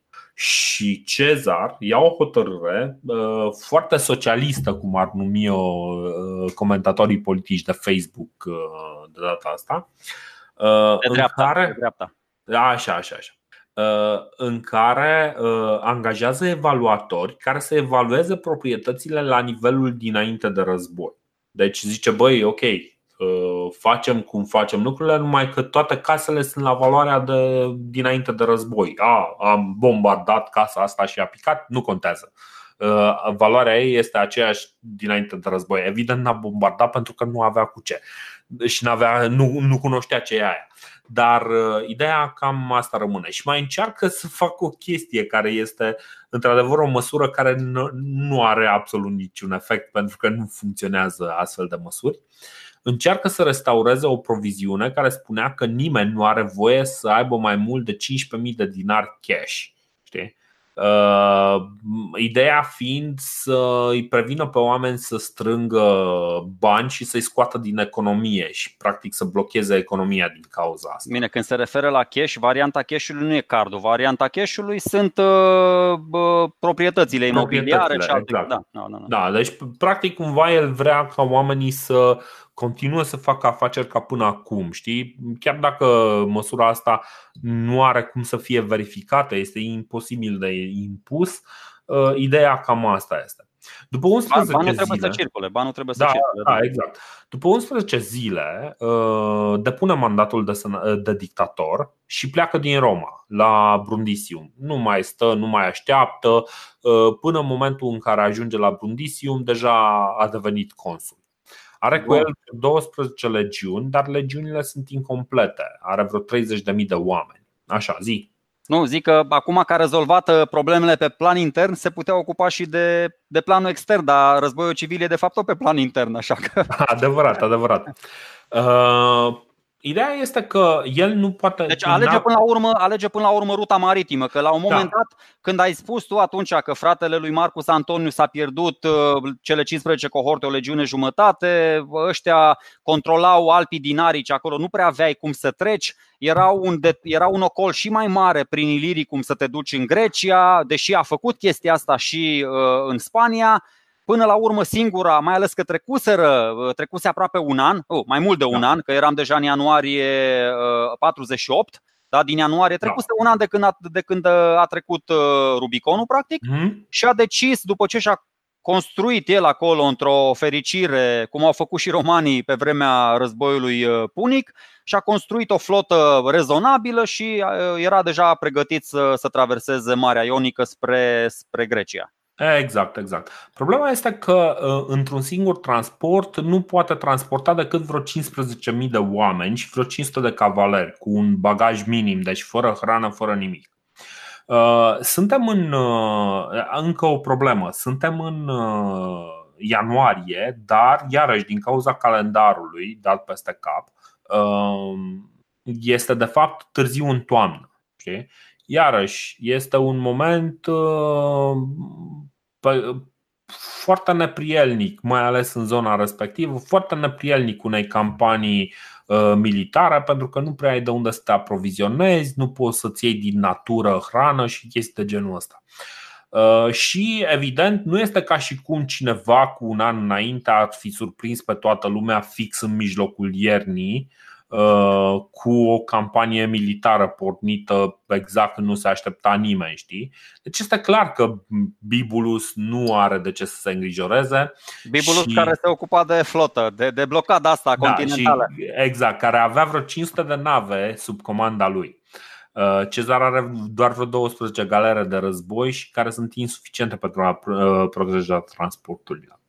Uh, ideea este că, uh, pentru că absolut nimeni nu s-ar gândi la un an după ce Cezar a făcut ce a făcut, nu s-ar gândi că Cezar ar face din nou chestia asta.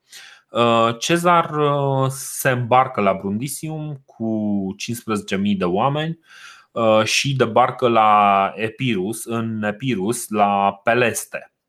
Dar uh, a doua tură nu mai apucă să pornească pentru că Bibulus e deja în gartă. Deci Adriatica este, uh, este trecută, apropo, într-o noapte, într-o singură noapte, ca să înțelegem uh, un pic cum stau lucrurile. E trecută într-o noapte, numai că evident că are și el niște niște cercetași, Bibulus are niște cercetași, află că Uh, că sunt uh, oamenii ăștia, îi prinde din urmă, reușește să prindă o navă uh, din urmă și sau nu, acum? Ba cred da, că, cred că acum, da. Ca Cezar, prinde... să da, ca, ca Cezar să-și transporte toate, toți cei 30 de mii, el trebuia să facă trei drumuri. Mai întâi mhm. o dată din Italia în Grecia, după aia să se întoarcă cu navele goale și încă o dată să se ducă.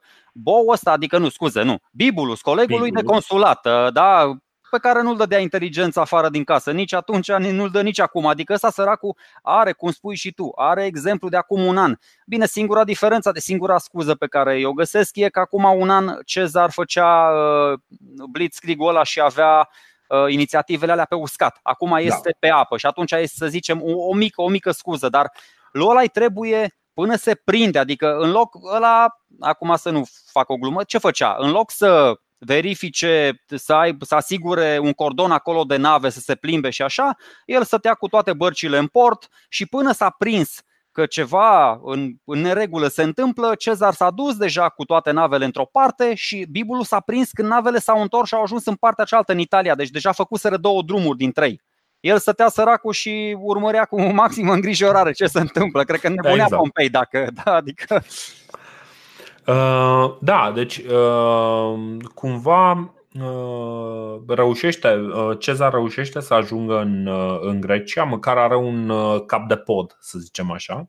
Și uh, prima lui opțiune este să aștepte, să aștepte întăririle. Este Uh, e destul de complicat, dar din fericire merge cu armata peste Oricum, uh, un oraș al cărui nume încerc cu foarte multă forță, nu-l pronunț oricum, uh, deci este Oricum, uh, unde era o garnizoară pompeiană, dar uh, garnizoana pompeiană se predă, mm, Cezar face iarăși chestia cu iertatul, îi se alătură lui Cezar, toate, toate sunt bune, după care cam toate orașele din Epirus îl sprijină pe Cezar. Uh, Pompei în momentul ăsta se folosește de portul de la Dirachium, Dirachium uh, pentru aprovizionare și uh, ține acolo majoritatea proviziilor pentru, pentru trupele lui, undeva mai nord pe, la, pe coastă. Și asta este următoarea ținta lui Cezar. Cezar, de cum ajunge, Cezar practic încearcă să-l cucerească, dar Pompei se mobilizează foarte rapid, ajunge înaintea lui Cezar în Dirachium și pentru că Cezar nu este încă pregătit să se implice încă într-o luptă în care inamicul domină, probabil dublu efectiv, Cezar decide să se retragă din, din fața Dirachiumului și uh, Uh, deși, uh, deși cumva, din punct de vedere strategic, este o oarecare înfrângere pentru Cezar, pompeienii sunt destul de desumflați, pentru că, practic, Cezar a reușit ceea ce uh, pompeienii nu și-ar fi dorit, și anume să ajungă în Grecia. Uh, ăsta este momentul în care, cu foarte mult fast, Labinus este cel care decide că trebuie să facă un jurământ ăsta spectaculos, să își declare nețărmurita fidelitate față de Pompei, etc. etc., etc. Față de Republică, man, nu față de Pompei. Fa- da? Față de Republică, dar real față de Pompei. Ideea este că Cezar în momentul ăsta nu are altă opțiune decât să se retragă în Epir. Mai are, uh, există o încercare de a fi aprovizionat de la Brundisium, Uh, Bibulus însă de data asta este pe fază, nu mai lasă să treacă pe nimeni, reușește să prindă un transport, acum reușește să prindă o navă de transport și ia pe toți de pe navă și execută, indiferent de rang. Tabăra pompeiană, practic, uh, prin chestia asta și nu numai prin chestia asta, uh, nu adoptă deloc strategia iertătoare a lui Cezar Uh, practic, oamenii din uh, tabăra lui uh, Pompei condamnă și pe cei care au rămas neutri. Ahenobarbus, în mod special, este foarte nervos pe oamenii care au rămas neutri și care își închipuie ei că scapă cu neutralitatea și este este unul dintre cei care, după ce va termina cu Cezar, cu problema cu Cezar, îi va căuta pe toți cei care au rămas neutri în Italia. Băi, eu dacă eram în, uh, în locul lui Bibulus și în locul marinarilor lui Bibulus, adoptam o strategie kamikaze, sincer. Mă izbeam cu două, cu trei bărci goale, da, condusă de un singur om, în bărcile pline ale lui Cezar. Pierdeam 60-90 de bărci, dar îi distrugeam la 30 de bărci pline de soldați și gata campania. Nu, serios, acum mă gândesc. Da, nu știu, acum știi cum e. Cine păi știe cum s-au întâmplat da, da, într-adevăr, Glumește, ce să faci? Într-adevăr, ale erau mai mari ale lui Galeoane, nu știu, da, astea erau mm. mai mici, triremele cu care asigura ăsta, da, na, e, e complicat după 2000 uh, de ani să, să da. vedem cum. Ce, Dar... Cezar, Cezar tot încearcă să comunice cu Pompei, încearcă să-l uh, convingă să se întâlnească și apoi uh, să pună jurământ, îi propune să pună jurământ să-și dizolve forțele armate în trei zile. și, și după aia se bazeze pe senat și pe popor să arbitreze disputa dintre cei doi. Între timp, pentru că Bibulus este implicat într-o, într-o blocadă, face încă un lucru. Bibulus practic trebuie să țină blocada în jurul, în jurul epirului. Uh, problema este că, la felul în care funcționau forțele navale pe atunci, aveau nevoie din când în când, măcar o dată, cel mult o dată la trei zile, adică măcar minimum uh, o dată la trei zile, să ajungă să se, uh, să, să se aprovizioneze la țăr. Problema este că nu prea nu prea îi lăsau. Uh, Cezar, în momentul în care a văzut că ăștia țin blocada, nu le mai lăsa chestia asta. Adică, ok, zice, băi, eu sunt domn, dar nu sunt chiar atât de domn încât să te lași să, să mă omore aici, știi? Așa că uh, oamenii lui Cezar uh, se uită când uh, ăștia se apropie de țărm și încep să tragă cu, cu arcul în ei și tot felul de chestii de genul ăsta și să-i împiedice practic să, uh, să uh, coboare la țăr. Și ăsta este momentul în care Bibulus, cumva stresat, obosit, uh, distrus, uh, îi trimite, uh, îi trimite un om zice că nu merge el, că știe că are sânge rău și uh, e supărat pe Cezar, dar își trimite secundul să negocieze un armistițiu. Cum sună armistițiu în, uh, din punctul lui de vedere? Armistițiu este ceva de genul, băi, lasă-mă să mă aprovizionez și eu nu-ți dau nimic. Dar tu lasă-mă să aprovizionez. Ăsta e armistițiu, știi? Și eu îi zic lui Pompei să nu facă nimic, că Pompei chiar nu făcea nimic da, în timp. Exact, o să exact. și să exact. uita la Cezar. Exact, exact. Și Cezar, Cezar refuză uh, târgul ăsta și uh, aparent uh, stresul și uh, cumva oboseala uh, care, pe care îi induce lui Bibulus uh, îl face pe Bibulus să uh, moară. Deci om moare de surmenaj sau de stres sau de oboseală, e neclar. Uh, pentru că, într-adevăr, uh, să fii uh, pe mare în Republica Romană în momentul ăsta nu este totuși o versiune bună. Deci, mm, să zicem că navele lor nu sunt chiar cele mai cele mai capabile de a aduce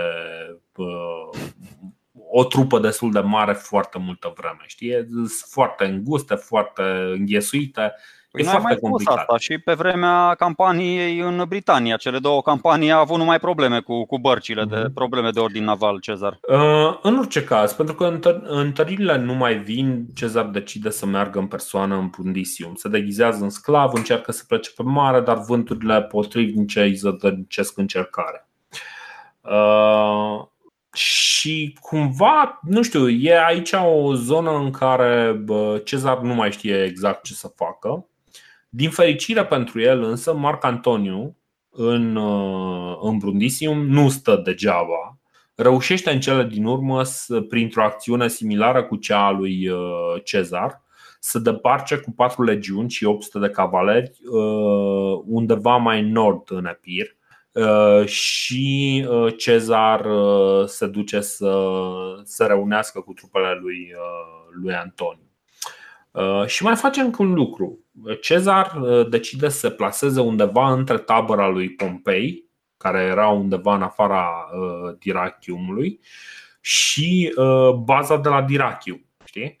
Deci cumva încearcă Cezar să-i taie, să-i taie accesul la baza lui de aprovizionare și zona, zona lui practic de, de siguranță. Deci în, în toată perioada asta pe care ai povestit-o tu, în care Cezar se duce, negociază cu Bibulus, se deghizează în mhm. sclav, armata lui Pompei stă tot timpul de partea cealaltă a râului. Armata lui Cezar s-a campat foarte frumos pe un deal, el are o poziție din asta super strategică, super defensivă uh-huh. și Pompei pur și simplu se uită mai multe luni, deci stă cu armata de partea cealaltă și stă mai multe luni în fața armatei lui Cezar, care este clar că sunt de trei ori mai puțini, așteptând, da, Pompei, care era viziunea lui Pompei? Bă, ăsta e la limită cu proviziile, uh, e demoralizat, fără mâncare, aștept să se cedeze, să, să cedeze oamenii să, da, să, să se predea până la urmă Cezar fără vărsare de sânge, pentru că din nou intervine aspectul ăsta foarte important. Da? Nimeni nu dorea să omoare gratuit cetățenii ai Republicii doar de dragul războiului și nici uh-huh. Pompei cât de războinic era și nimeni nu se ducea, bă, hai să-ți omor. Da, la fel cum și Cezar a alătat clemență și în Roma și în Spania, la fel și Uh, Pompei, după ce i s-au predat uh, cohortele, legiunile lui uh, fratele, fratelui, fratelui lui Marcus Antonius, da, toată lumea încerca cumva să îl determine pe celălalt să renunțe la războiul ăsta din care nu avea de câștigat absolut nimeni, uh-huh. așa, de bună voie și silit de celălalt, dar cumva așa, silit într-un mod mai, mai pașnic, nu, nu sângeros. Da, și uh, o chestiune pe care încearcă să o facă în momentul ăsta Cezar, uh, care, apropo, trupele lui sunt uh, cumva cu, uh, din punctul de vedere al uh, mâncării, stau destul de prost, adică au carne, uh, pot să mănânce carne, însă o dietă formată numai din carne nu prea este suficientă pentru, pentru legionare. Au nevoie și de ceva pe lângă, știi? Mm. Pentru că, nu, dacă mănânci numai carne într-una, nu prea, nu prea mai funcționezi chiar atât de. Vor ajunge, da, da, da, vor ajunge să stea atât de prost încât o să mănânce rădăcinile plantelor și mănâncă, exact. le mănâncă fânul cailor, nu așa? Așa, și în momentul în care uh, Pompei vede lucrurile astea, uh, îi aduc ăștia o turtă de aia din rădăcină de nu știu ce chestie, plantă care uh, trăia prin zona respectivă. În momentul în care vede turtele respective, Pompei nu este deloc încântat, din contră este îngrozit, zice băi, uite cu bestiile astea trebuie să ne, să ne luptăm noi. Uh, avantajul uh, major al lui Cezar, care începe și construiește un zid între el și pompeieni, că asta este marea, marea lui șmecherie, încearcă să aplice o strategie similară cu uh, Alesia.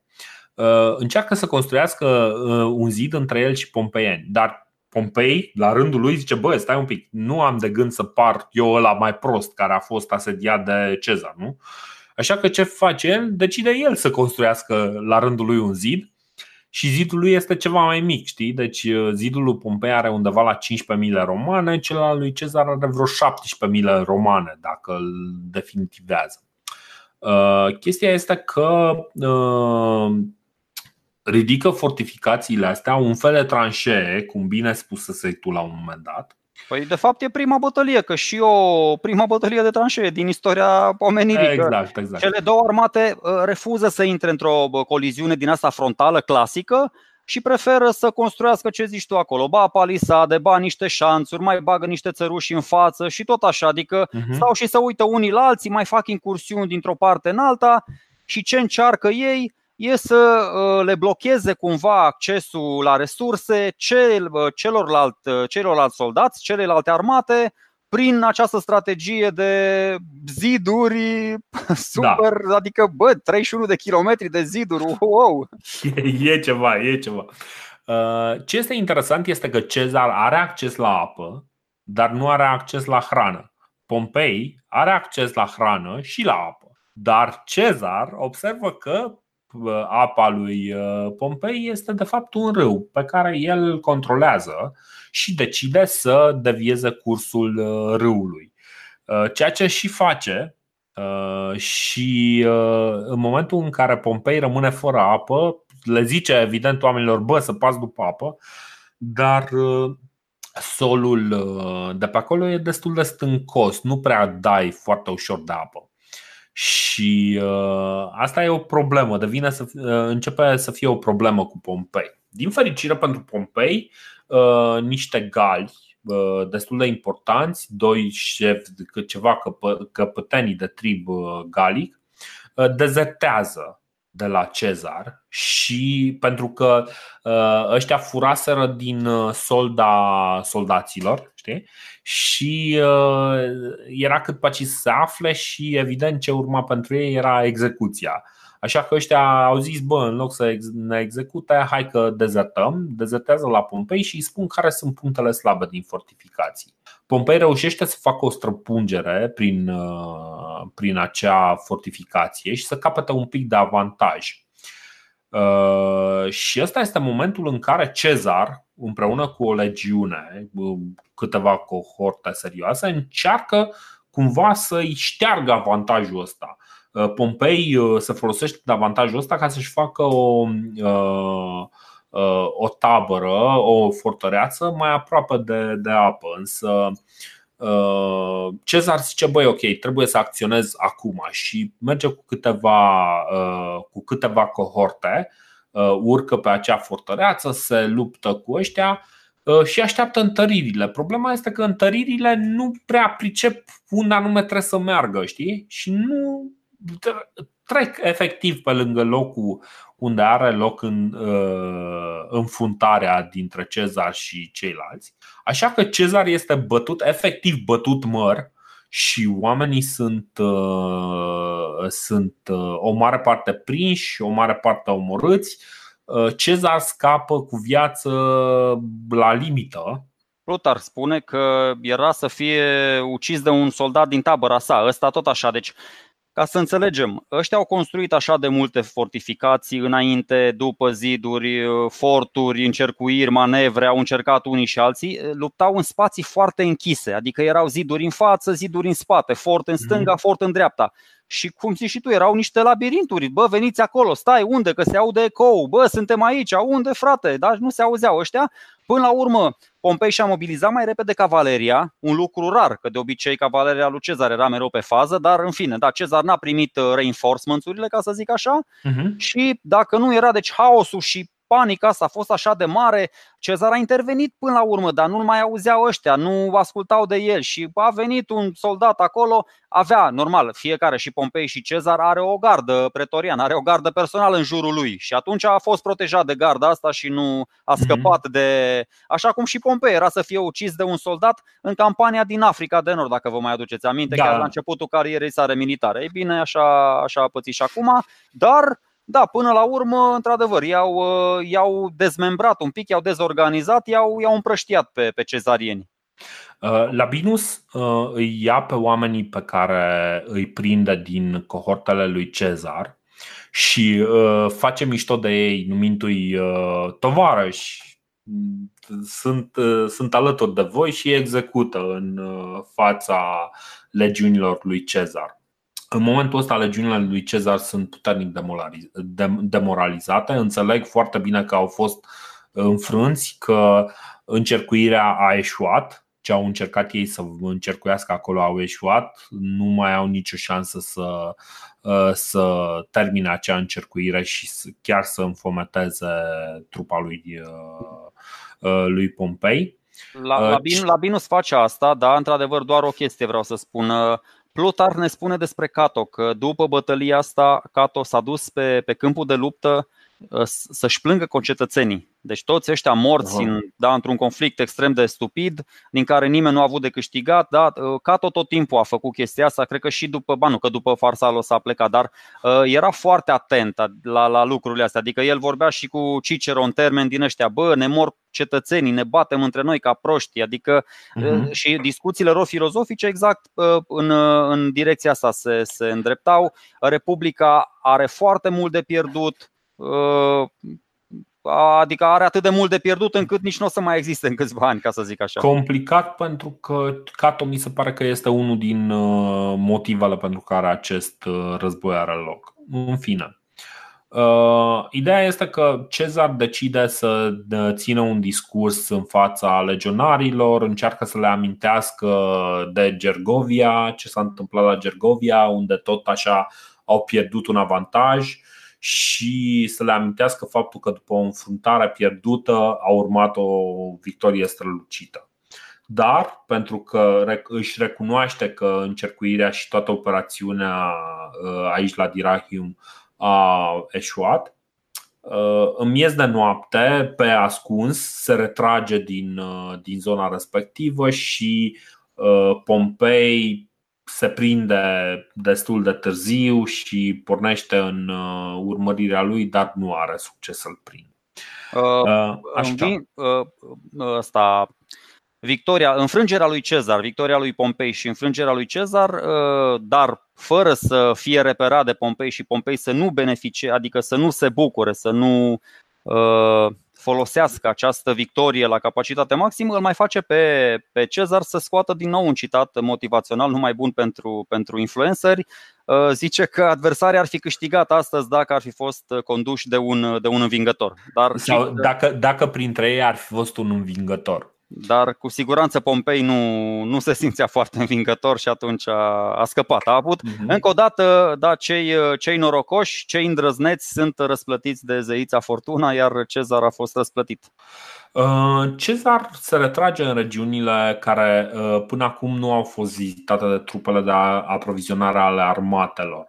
Încearcă să, uh, să își primenească practic trupele și să, să înceapă să recolteze grânele care deja, deja vine vara, trupele pot începe să recolteze grânele. Numai că deja încep oamenii să afle de înfrângerea de la Dirahium. Și comunitățile locale încearcă să opună liderului care, din punctul lor de vedere, va pierde războiul. Așa că, uh, uh, într-un oraș numit Gonfi, uh, magistrații refuză să deschidă porțile orașului.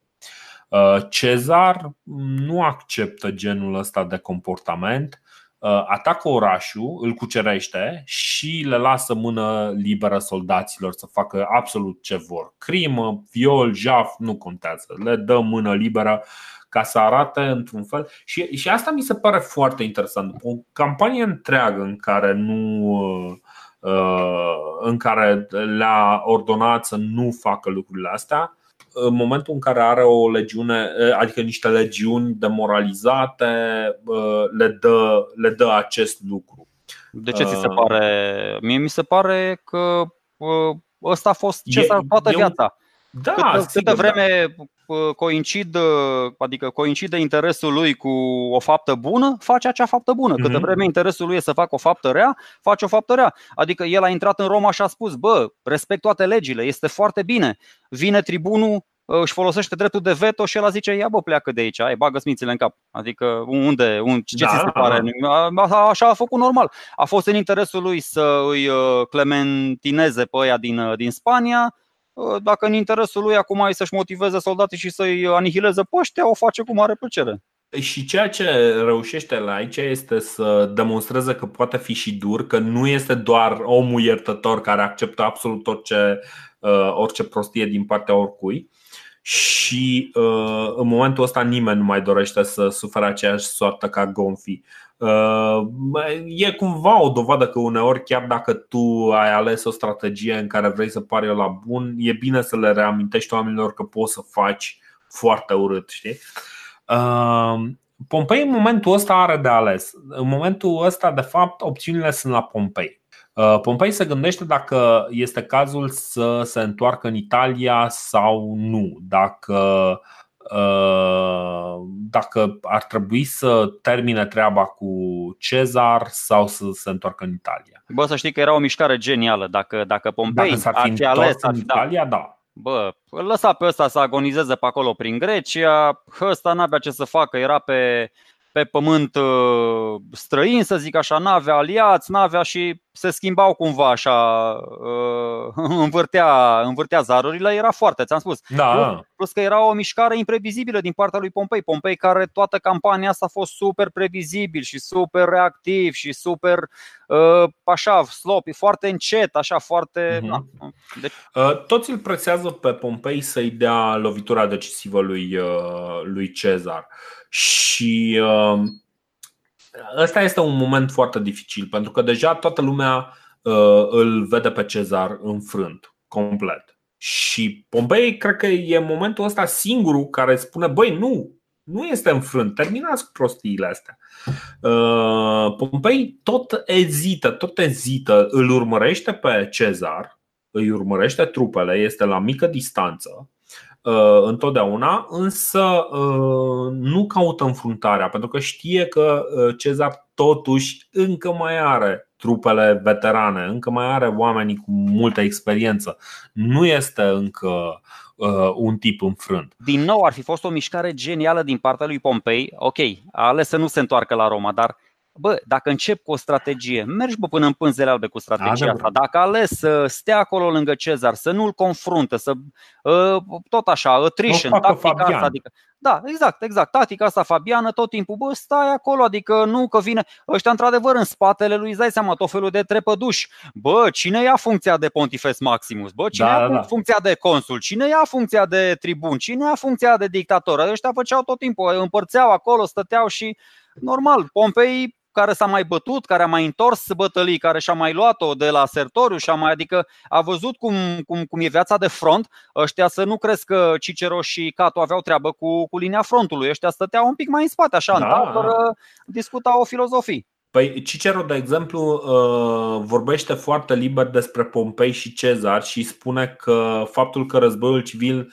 uh, nu e despre altceva decât despre cel care uh, vrea să, care va reuși să dețină puterea supremă. Și oamenii se uită un pic cu suspiciune la ei, dar oamenii ăștia cumva sunt uh, și ei de condamnat. Tabăra lui Pompei se vede învingătoare și oamenii, de exemplu, fac niște aroganțe de genul știmit agenți la Roma să le cumpere casele învinșilor sau pentru că sunt mai ieftine. Exact. Sau Ahenobarbus își face planuri uh, despre cum să-i pedepsească nu doar pe suporterii lui Cezar, dar și pe cei neutri. Deci ăsta cumva zice, ok, primul lucru pe care îl facem, mergem în Italia și îi omorâm pe toți. Ahenobarbus care a scăpat din Masilia și a ajuns până aici, în Grecia, da, dacă să ține da. minte. Uh, și uh, Ahenobarbus mai are încă o problemă pe cap. El se ceartă cu Metellus Scipio și cu Lentulus, uh, care din ei să ia postul de Pontifex Maximus, care va fi eliberat de Cezar, pentru că Cezar he, he, he, va muri. Uh, Cicero uh, exclamă în momentul ăsta cea mai bună observație. Zice, uh, nu e absolut nimic bun de capul bonilor în afară de uh, cauza pentru care luptă. Ceea ce eu cred că este o eroare de gândire din partea lui Cicero, dar asta este o altă discuție pe care nu, nu are sens să o prelungim uh, acum. Ideea este că uh, după un timp uh, Pompei spune, băi, ok, e, am găsit locul perfect, este undeva lângă Farsala, uh, în dimineața zilei uh, de 9 august, pompeienii coboară de pe deal, că ăștia tot mergeau pe dealuri pe dealuri, nu mergeau în câmp deschis, coboară de pe deal, se aliniază pe câmpia deschisă în, uh, în Farsala. Și Cezar spune, bă, ok, ăsta este momentul perfect în care să facem, ăsta este locul perfect în care să facem uh, mișcarea asta. Uh, în, în partea, să zicem, drea- așa, în partea dreaptă, cum stă Cezar, cum va ajunge să stea Cezar, uh, este un rând de dealuri. Și practic uh, lupta nu poate să continue pe acele dealuri că sunt prea înclinate. Uh, de partea stângă este un râu Știi? Și cumva ai, ai practic o câmpie uh, mai, uh, mai lungă, dar limitată, puternic limitată. Știi? Îți dai seama ce inteligent a fost Pompei de ales uh, teritoriul ăla, el având armata de două ori mai numeroasă decât a lui Cezar, da? Da, da, da. Cezar are, cum ziceam, mai puține trupe decât Pompei, 80 de cohorte față de 110 ale lui Pompei, dar cohortele lui Pompei sunt la efectiv maxim. Cele al lui Cezar nu prea sunt la efectiv maxim. Deci are cohorte, are niște cohorte mai micuțe, niște cohortuțe, să zicem așa. Pe margine, Pompei își ține cavaleria și o să postăm o schemă a acestei lupte pentru că este foarte interesantă.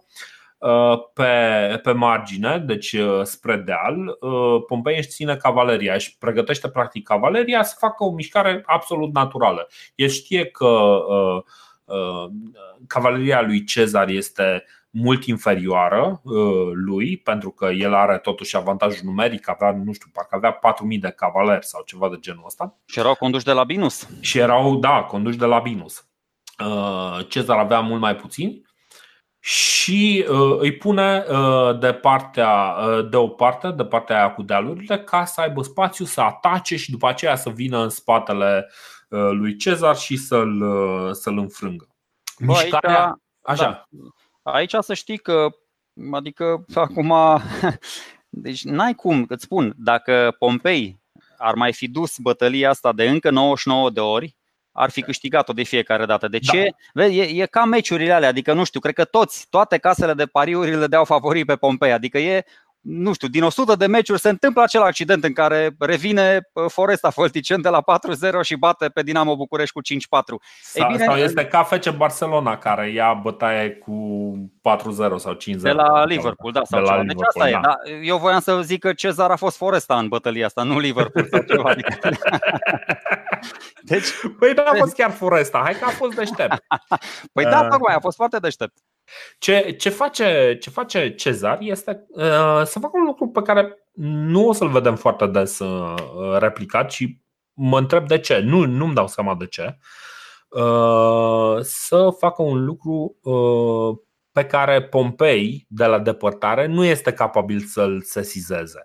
Pentru că în momentul în care el își mișcă trupele și le pune față în față exact cam același, deci are uh, cohortele, încearcă să le pună să fie față în față cu cohortele lui, uh, uh, lui Pompei, cavaleria să fie față în față cu cavaleria lui, uh, lui Pompei, dar ia din fiecare cohortă câțiva oameni și își formează încă câteva cohorte pe care le pune într-o linie oblică în spatele cavaleriei. Și asta este mișcarea lui absolut genială, pentru că Pompei nu vede chestia asta, pentru că bă, în momentul în care ăștia se pun pe câmpie, toate trupele alea, când ajung pe câmpie, se strânește foarte mult praf, nu se vede ce se întâmplă în spatele cavalerilor. Nu este foarte clar și nu se prind. Uh, Cezar este cel care ia inițiativa. Le ordonă legionarilor lui să înainteze și uh, ăștia pornesc cu un avânt de la, știi? Deci în momentul își iau avântul, yeah! Urlă toți, la atac, voinicii mei, da, merg, atacă. Așa, așa făceau toți. Așa făceau, așa făceau toți. Ideea este că uh, tradiția, să zicem așa, era ca ambele, uh, ambele tabere să facă chestia asta. Însă Pompei zice nu, voi stați și așteptați. Ei trebuie să alerge uh, mila asta romană, era o milă între ei, cam atâta. Deci pune-i să aleargă un kilo, să alerge un kilometru jumătate, o să fie mai obosiți. Am un avantaj în plus. Deștept Pompei. Însă ce face, și aici este extraordinar ce se întâmplă, Cezar, chiar înainte ca ăștia să ajungă în bătaia uh, sulițelor, știi că ăștia aveau pile, pile pilum, pe care le uh, foloseau, erau un fel de Uh, sulițe pe care le foloseau ca să le arunce, să, să lovească scutul inamic și să facă scutul mult prea greu și de nefolosit. Știi? Uh, legionarii Așa, aleargă da. până ajung în bătaia, uh, aproape în bătaia pilelor inamicilor și se opresc fix în momentul ăla.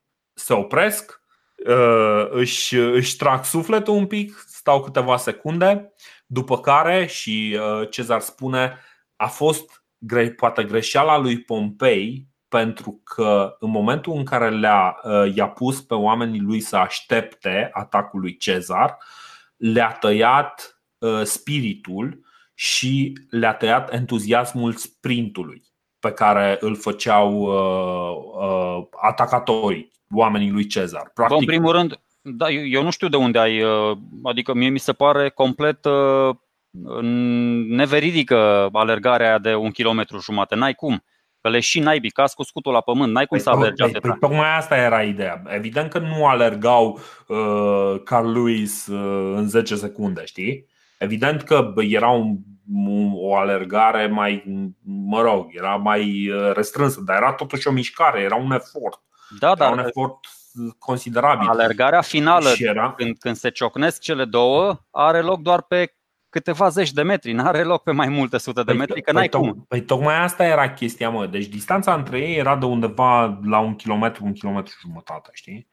Ei au trebuit să acopere distanța asta, știi? Da, dar au mers, n-au alergat. Adică au mers. Băi, nu, nu, nu, nu, nu. Deci uh, s-ar putea, uite, ai dreptate poate că distanța era totuși ceva mai mică, de ăsta zicea că e Uh, sursele mele spuneau că uh, a fost o milă romană între da, ei. Dar n-are logică, eu zic doar că n-are logică. Așa o fi scris, nu știu. Băi, așa o fi, nu știu. Hai că eventual știu cum e, verificăm, întotdeauna există chestia asta, însă deocamdată hai să uh, păstrăm chestia asta așa. Ideea e că în momentul ăla ăștia stau, își trag sufletul, după care Cezar le ordonă ok, dați drumul din nou și Uh, începe uh, încăierarea. În momentul ăsta, uh, Pompei zice: Ok, am lovitura de grație. Dă drumul la cavalerie, cavalerii accelerează, prind, știu cum e, îi prinde entuziasmul luptei, merg, gata, uite, îi avem pe, pe ăștia lui Cezar în față. Ăștia, evident, se uită, mamă, câtă cavalerie vine, se retrag speriați, se retrag speriați atât de tare încât uh, uh, ăștia pompeienii care accelerează nu îi văd că din spate vine linia asta a patra care era pusă oblic și cu pilele, cu pidumurile uh, vin și le atacă cai. Bă, Plutar spune o chestie abisală, deci serios, e abisală, nu știu dacă a remarcat-o cineva. Nu o să mă refer la nicio strategie, mă refer doar ce spune Plutar. Diferența au făcut-o sulițele pedestrașilor lui Cezar din spatele călăreților, uh-huh. care ci că i-au țintit în față pe cavalerii lui Pompei. Iar aceștia, pentru că erau tinerei și frumușei și țineau foarte mult la mutra lor, nu au mai fost atenți la luptă, ci la cum ieți în poze. Deci, serios, cam asta spune, mai, mai, mai puțin la partea cu pozele. Deci e, e monumentală chestia asta, vorbesc foarte serios, are niște filozofii geniale.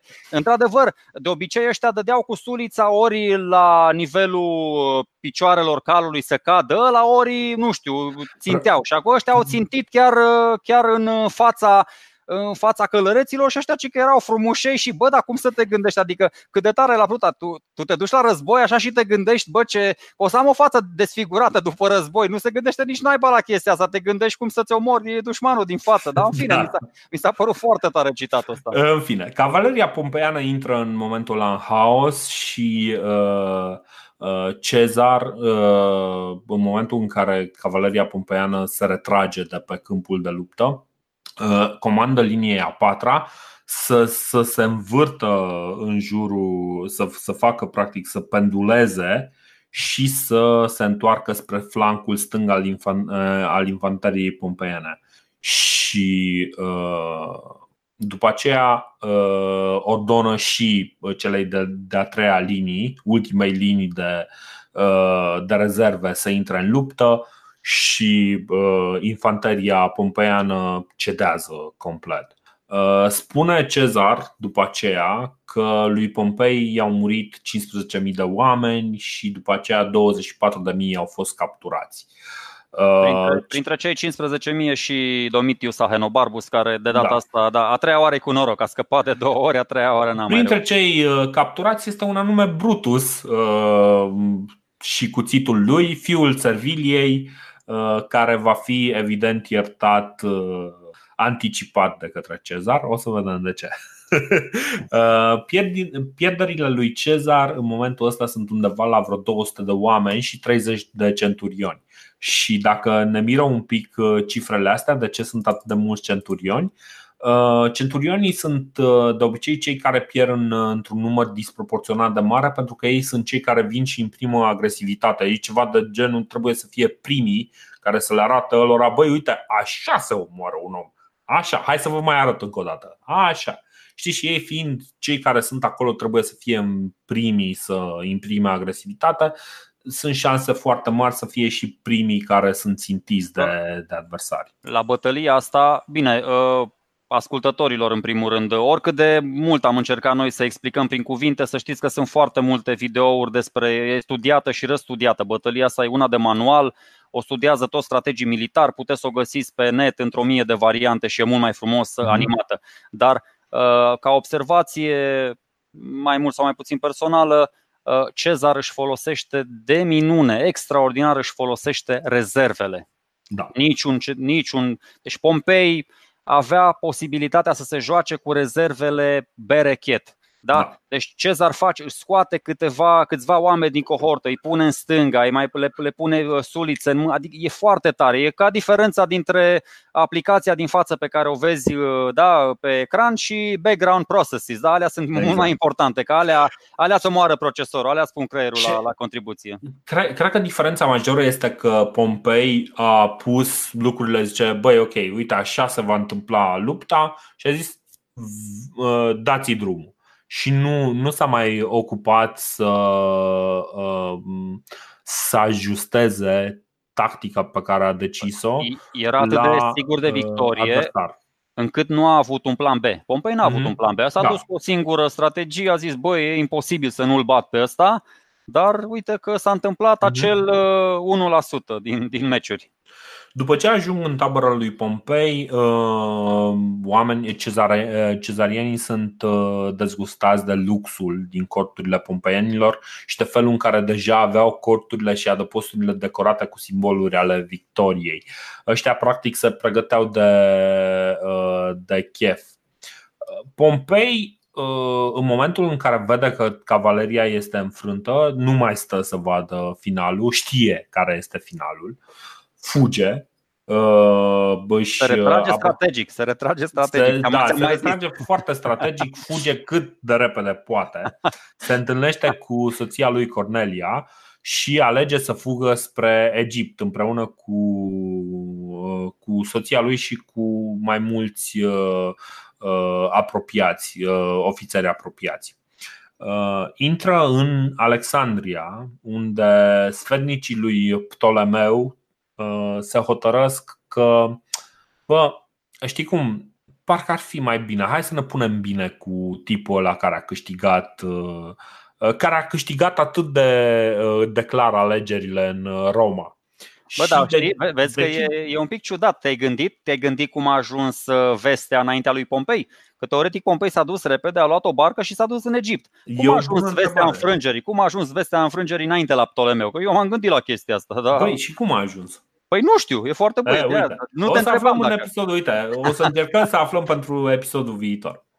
Uh, ideea este că sfetnicii lui uh, Ptolemeu se hotărăsc că cea mai bună opțiune pentru ei este uh, să îl predea uh, pe, uh, pe Pompei lui Cezar în două tranșe. Și Bună, și îl execută. și îl execută pe, pe Pompei, uh, îi taie capul și în momentul în care Cezar, uh, la o foarte mică distanță, ajunge, uh, ajunge în Alexandria, îl primesc pe, pe Cezar cu capul lui Pompei în, pe, pe o tavă. În fine, o să aflăm uh, ce se întâmplă mai departe cu, cu Cezar în, uh, în Alexandria în episodul uh, următor. Însă, da, mai sunt lucruri pe care poate am uitat să le zicem aici? Două, trei detalii. Hai să le punem. Pompei pleacă în Egipt, într-adevăr. Cicero pleacă în Italia, Cato pleacă în Africa de Nord, adică în, în provincia Africa. Și aici Uh, mai e o chestie interesantă, se mai întâlnesc ăștia odată, Cato cu Cicero. Cato cred că încearcă să-l pună pe Cicero, adică reuși, încearcă să-l convingă, bă, tu ai fost consul, ești cel mai uh, nobil dintre noi, cel mai puternic și vrea cumva să continue lupta împotriva lui Cezar. Cicero uh-huh. spune că bă, nu prea mai am chef, lasă, cred că războiul civil s-a terminat, lasă, mă mai duc la Roma să, să trag sforile pe acolo.